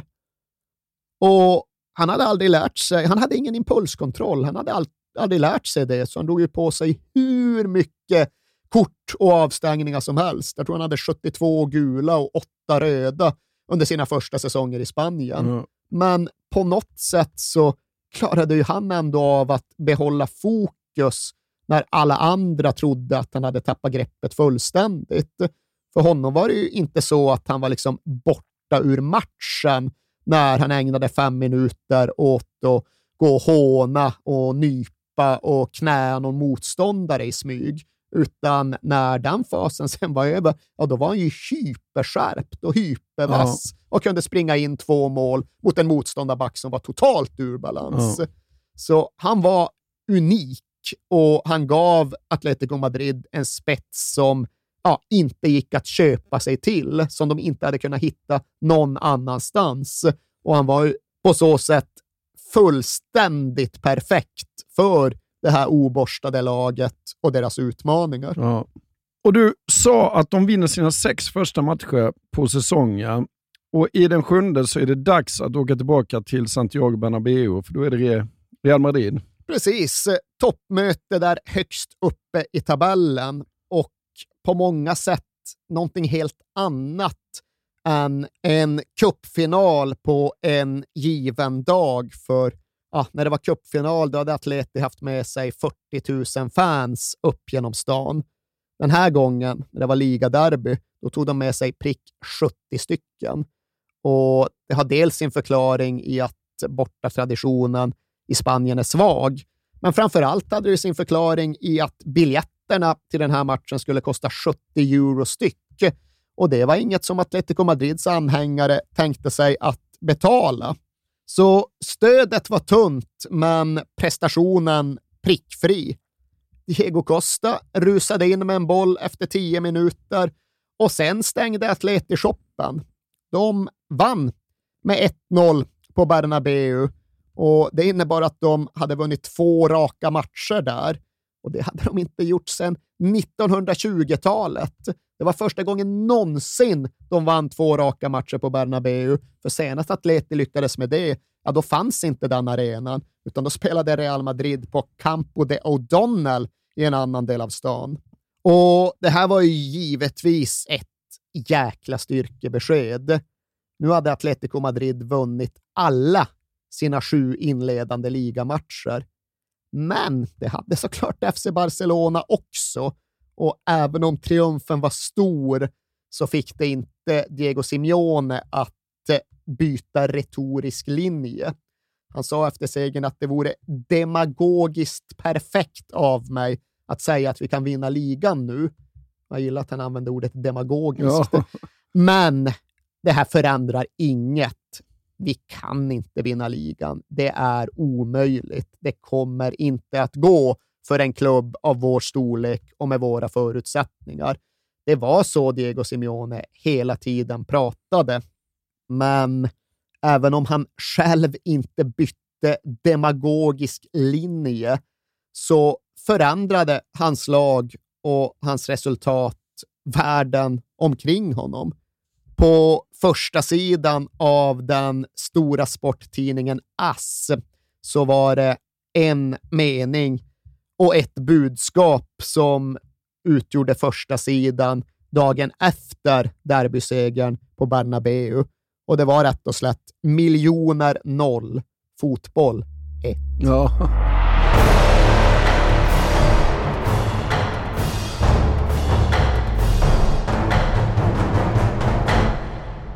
Men det är inte bara den första sidan som gör kopplingen mellan fotboll och pengar, va? Nej, det som verkligen är betydelsefullt att ha klart för sig, det är ju att allt det här sker i en kontext där Spanien blöder ekonomiskt. Spanien är inne i la gran depression, alltså den stora ekonomiska depressionen när bostadsbubblan till sist spruckit där nere. Och det här var liksom inte en pappersterm. Det här var inte någon form av överskrift till ett ekonomiskt skeende som egentligen inte berörde folket på gatan, utan det här var en högst verklig, högst påtaglig ekonomisk kris. Folk blev vräkta från sina hem och de uppgifter som finns från den här tiden gör gällande att 350 000 spanska familjer blev vräkta. Det är alltså miljontals människor som kastas ut i hemlösheten. Och arbetslösheten var uppe på 26%.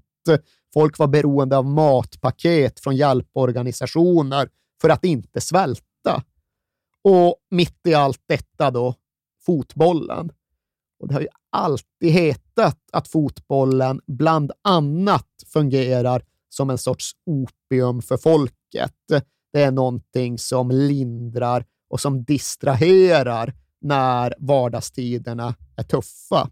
Men under den här perioden så var det inte riktigt den funktionen som fotbollen hade i Spanien.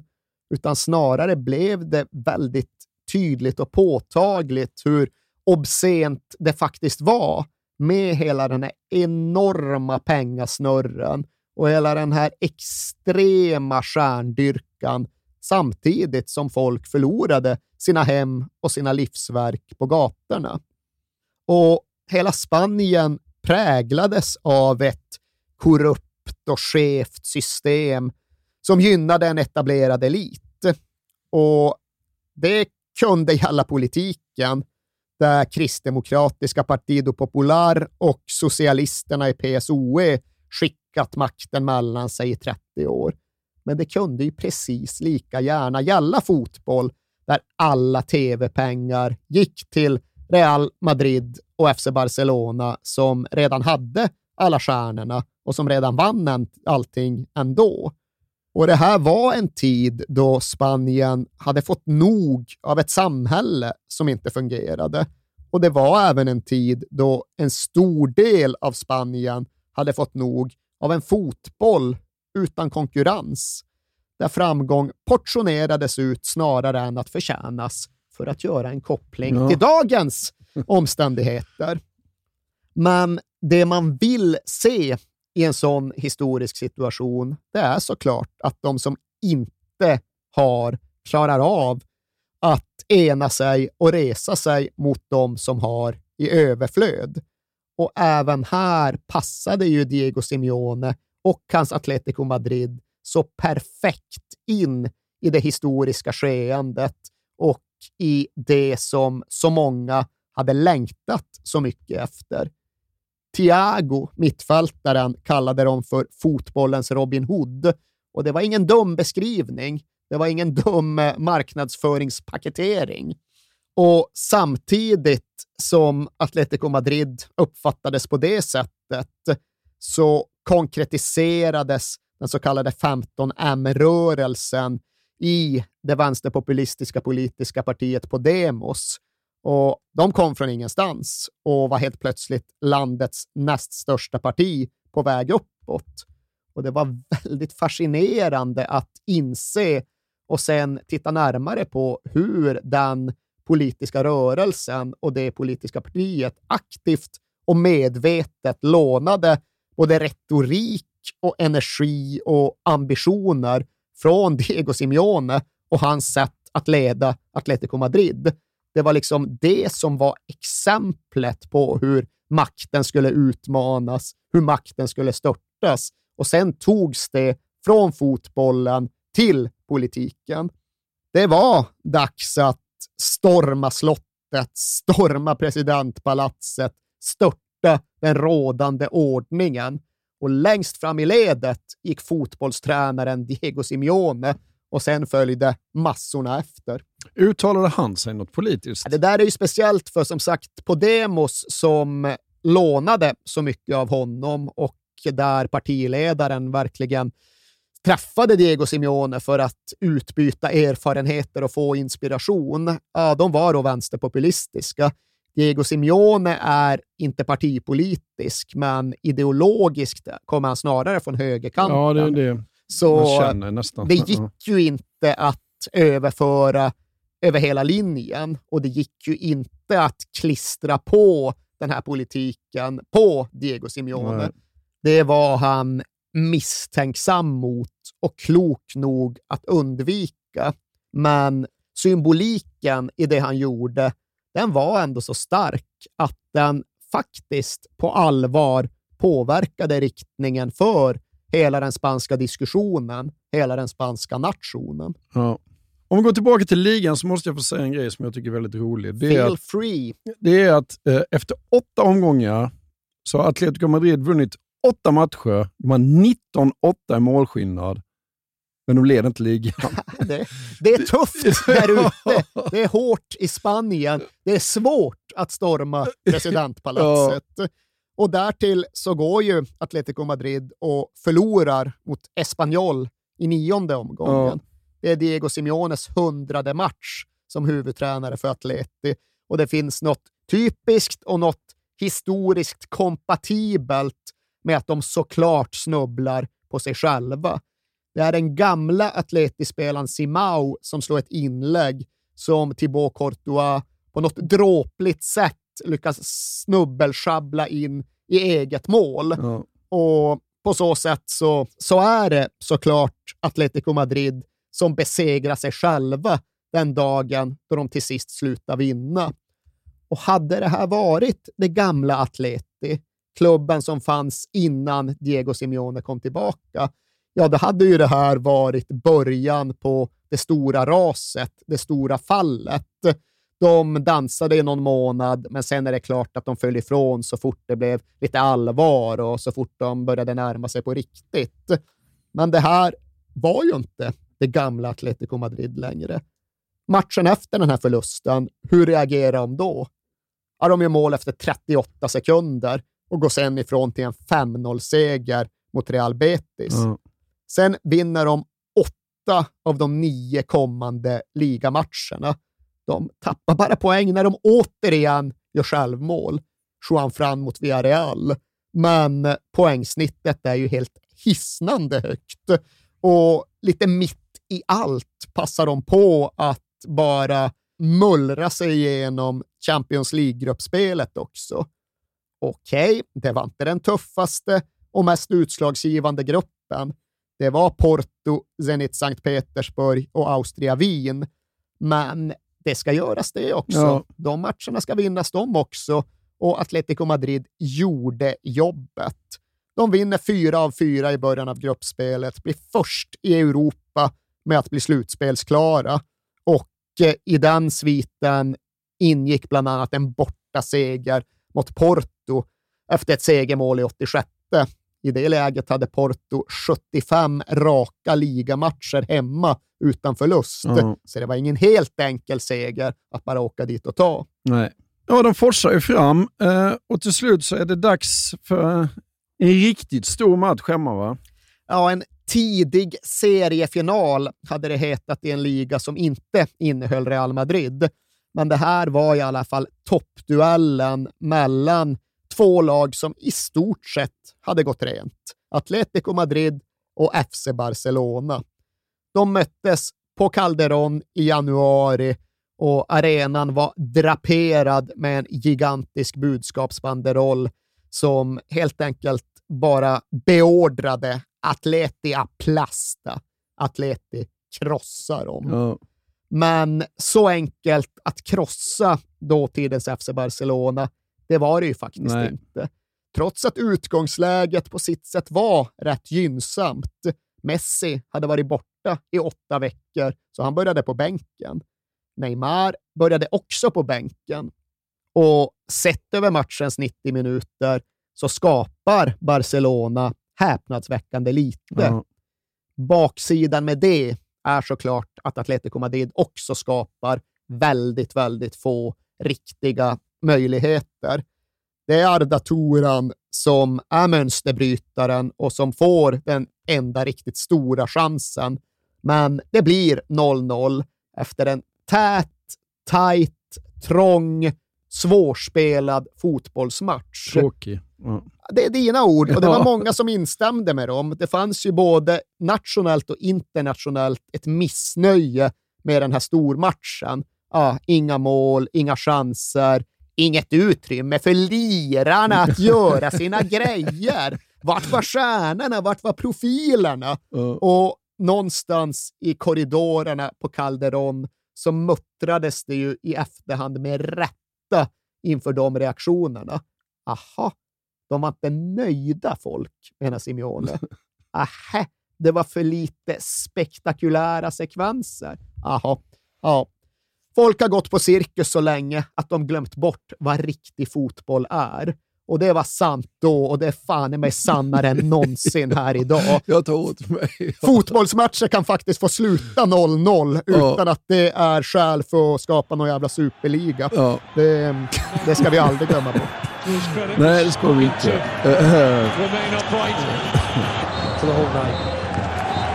Well, both sides will take a point.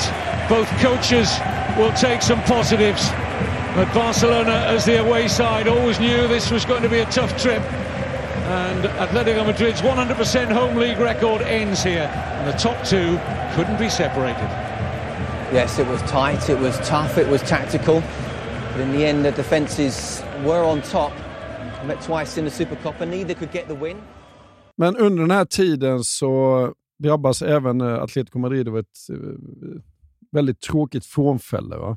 Verkligen, för när vi idag gör någon form av överslag av Atletico Madrids hela historia så finns det ju bara en man där som kan sägas befinna sig på ett ännu högre mytologiskt plan än vad Diego Simeone gör. Och den mannen hette ju Luis Aragonés. El Sabio de Hortaleza. Den visa mannen från Madridförorten Hortaleza. Och ni minns kanske att vi nämnde honom i förbifarten precis i början av avsnittet. Då var han mittfältaren som gav Atletico Madrid ledningen i den där Europacupfinalen som de borde ha vunnit mot FC Bayern 1974. Nu vann de inte den och Luis Aragonés blev liksom någonstans i förlängningen så äcklad av det där nederlaget att han valde att avsluta sin karriär. Han kunde inte leva med att fortsätta spela som en förlorare. Och istället korsade han omedelbart gränsen från spelarnas omklädningsrum till tränarrummet. Han blev coach för Atletico Madrid.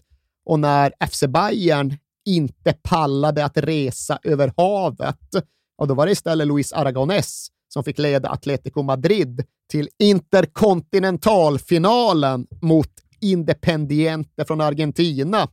och den vann Atletico, så på ett sätt kan man säga att Aragonés kanske inte kunde göra dem till europeiska mästare som spelare, men han gjorde dem omedelbart därefter till världsmästare som tränare. Och det var det som mer än någonting annat utgjorde Luis Aragonés gärning och arv. Han må ha varit Atleti, men han vägrade att acceptera misslyckanden och förluster. Både han själv och därefter Diego Simeone. De köpte ju in sig på klubbens arv och DNA till 98%. De vägrade bara att förlika sig med de där sista 2%. De där fatalistiska, de där förlorarprocenten som utgjorde en alldeles för viktig del av Atleticos klubbsjäl. De avskydde den, de hatade den, de levde sina liv för att göra upp mot just den delen av det som hade blivit Atletico Madrid. För det var inte deras klubb, det var inte deras syn på vad den var och vad den borde vara. Och som tränare kom ju Aragonés kanske framförallt att bli känd som mannen som räddade den spanska fotbollen. Han tog ju landslaget ut ur sin evighetslånga förlorarfälla och förde dem till den banbrytande EM-titeln 2008 och släppte sedan iväg dem vidare ut i vinnarcirkeln. Så han gjorde Spanien till vinnare och han försökte envetet och oförtrutet att göra detsamma med Atleti. Hela hans tränartid innan han blev förbundskapten, ja, den utgjordes egentligen av att han studsade fram och tillbaka, in och ut ur Atleti. Han var tränare där på 70-talet, han var tränare där på 80-talet, han var tränare där på 90-talet och han var tränare där på 2000-talet. Men aldrig under tillräckligt lång tid eller med tillräckligt stor stabilitet för att verkligen göra Atleti till en klubb stöpt efter honom snarare än en klubb stöpt efter den kaotiska och korrupta Jesús Gil. Men han hade verkligen försökt och han hade verkligen även haft sina framgångar. Han hade också varit på Bernabeu för att möta Real Madrid i en cupfinal. Och han hade också inspirerat sina spelare på sitt sätt. Han hade samlat dem i omklädningsrummet, tagit upp en Coca-Cola-flaska och helt enkelt meddelat att ifall inte ni vinner idag, då kör jag upp den här jävla flaskan i röven. Det var inte hela hans peptalk, men det var en central del av det. Och vann gjorde de. Och vinna skulle de fortsätta göra ifall det stod i Luis Aragonés makt att föra dem i den riktningen. Det absolut mest centrala citatet, det mest centrala budskapet han formulerade under sitt liv, det är ju det som har blivit odödligt genom sin kärnfullhet. Han fick en ganska allmän fråga på någon presskonferens om sin fotbollsfilosofi och han svarade ju med att upprepa ganar, ganar, evolvera ganar. Alltså vinna, vinna och vinna och vinna igen och vinna och vinna och fortsätta vinna. Han sa ordet ganar, ordet segra, 14 gånger i rad och han skakade även varje gång han gör det för dramatisk effekt och så summerar han, det är det som är fotboll, seniores. Och det var Aragonés fotboll, men det hade inte alltid varit Atletico Madrids fotboll, trots att han vigde sitt liv åt klubben. Han gav 31 år till Atletico Madrid som spelare och som tränare och han bar även klubben med sig när han fortsatte vidare ut i världen och blev förbundskapten för Spanien. De hade en gång ett avgörande VM-playoff mot Slovakien som spelades just på Calderón och då stod Aragonés och krigade med en fjärdedomare som inte hade dömt som han tyckte att han borde döma. Och det var ju i liksom det där mellanrummet mellan de tekniska områdena ett mellanrum där det bland annat finns en Atletico Madrid-sköld, ett klubbmärke inpräntat i själva gräset. Och där snubblade den där italienska fjärdedomaren omkring och blev runtknuffad av Aragonés, och helt plötsligt så var han mitt inne i det där klubbmärket.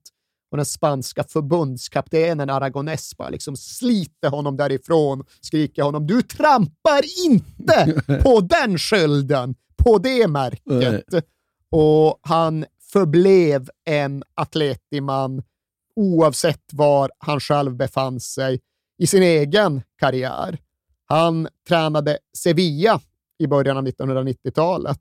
Han hade både ansvar för Diego Maradona och en yngre Diego Simeone. Ja. Och en dag kom Diego Simeone in på hans kontor och meddelade att han inte riktigt visste hur han skulle göra med sin framtid i Sevilla. Det var nämligen så att han hade fått ett bud från Atletico Madrid, och Aragonés bara skakade på huvudet. Atleti har ringt det. Ja, men vad fan väntar du på? Ja. Dra härifrån, dra dit. Det är klubben för mig, det är klubben för dig. Det är inget att diskutera. Nej. Men till sist så gick då Luis Aragonés bort tidigt på morgonen den 1 februari 2014. Han hade drabbats av leukemi, men i praktiken inte berättade för någon annan innan han faktiskt avled av den. Och dagen efter var det så dags för Atletico Madrid att spela ligamatch hemma på Calderón mot Real Sociedad. Och den matchen blev som någon sorts utvidgad begravningsceremoni för Aragonés. Hans gamla lagkamrater från den här Europacup-finalen i Bryssel var där, och familjen hade fått erbjudandet om att liksom visa upp kistan för publiken på Calderón, men de valde att avstå. Men oavsett det så var matchen en enda lång minnesstund, en enda lång hyllning till Aragonés. Han spelade själv alltid i tröj nummer 8, och ända fram till och med den 8:e minuten så skanderade Calderón oupphörligen hans namn: Luis Aragonés, Luis Aragonés. Och det fanns också något självklart i att när väl Atletico gjorde det första målet så var det David Villa som gjorde det. Det var Luis Aragonés som hade investerat så väldigt mycket förtroende i David Villa, som gjort honom till Spaniens nummer 7 och som verkligen förvandlat hans karriär. Nu blev hela den här matchen en enda lång manifestation av hur han även hade förvandlat och påverkat en hel klubb. Och symboliken som omgärdade 4-0-segern det till sist blev, den var tacksam, för i och med det så passerade faktiskt Atletico Madrid till sist FC Barcelona högst där uppe i toppen.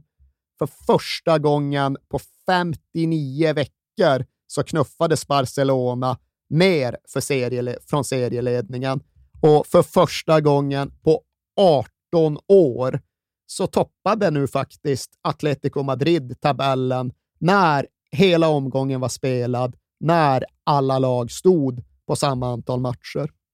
Jag har faktiskt en rolig historia om Aragonés när han var förbundskapten i Spanien. För det var han ju under EM som de vann 2008. Ja, det var mycket Aragonés och Lagerbäck där under några år. Det var både VM-kvalet dessförinnan och sen EM-slutspelet 2008. Ja, och det var ju i Österrike, Schweiz. Så jag var nere på Sportbladet och var sån här nyhetschef på plats. Hur skulle du gradera betydelsen av att vi hade en sådan? Nej, det var inte speciellt stor. Man hamnade mest liksom vid sidan om, kändes det som. Men det var ändå att man skulle sätta vinklar varje dag, och papperstidningen var ju väldigt stor då, så det var ju 32 sidor som skulle fyllas varje dag. Jag såg inte dig på hela turneringen eftersom att jag gjorde allt annat än Sverige. Men du var ju aldrig med Sverige. Nej, det stod på alla andra matcher. Ja. Men i alla fall så vann ju Sverige första matchen mot Grekland, och i andra matchen skulle vi möta Spanien. Och då skulle ju tidningen fyllas varje dag, och vi fick ju en liten sån här vinkel som skänk från ovan när vi fick in bilder på Sergio Ramos på nattklubb typ 2 dagar innan matchen mot Spanien, tror jag det var. Ja, det här minns jag. Ja. Och dagen efter vi hade haft det, vi gjorde ett helt mittuppslag med en jättelik bild på Ramos, så var det ju då spansk presskonferens. Och med tanke på att Marcus Vulkan idag på GT, va? Mm. Ja. Var ju den enda i gruppen som pratade spanska, så tvingade vi in honom på den spanska presskonferensen med en Sportbladet då, för att nu ska vi göra stor journalistik av detta. Och Vulkan var ju rätt så nervös. Och i slutet på presskonferensen så begär han ordet och så får jag så här: ja, herr Aragonés, vad tycker du om detta? Och håller upp då mittuppslaget med Sergio Ramos. Och Aragonés tittar upp på honom och säger: kom hit. Ta med dig tidningen, kom hit. Ja. Så han får kliva ner, gå fram till Aragonés. Walk of shame. Ja, Aragonés tar tidningen och så tittar han noga så här och kollar liksom, jaha, det är Ramos, han är på nattklubb och sånt där. Och så bara flinar han och så säger han: nästa gång ska jag be Sergio ta med mig. Det är så jävla snyggt gjort. Ja, men liksom gjorde han nästan till att vara ute och gjorde några små dansmoves. Ja, eller? Det kan han ha gjort också. Men det var så jag minns illustrera det. Sin entusiasm. Ja, det var nästan jubel där på presskonferensen. Och så, ja, så spelades det över och de vinner turneringen liksom, och slår Sverige också. Det var ett snyggt ledarskap, måste jag säga. Ja, alltså han var ju en hård, tuff, krävande ledare, men han var också en ledare som var kapabel att skilja det väsentliga från det oviktiga. Och i hans ledarskap och i hans grupp så var det inga problem att Sergio Ramos hade tagit några vingliga danssteg den här kvällen. Och därför var det inte heller värt att blåsa upp det till något problem. Nej. Tvärtom, desarmera skiten, fokusera på det som faktiskt betyder någonting.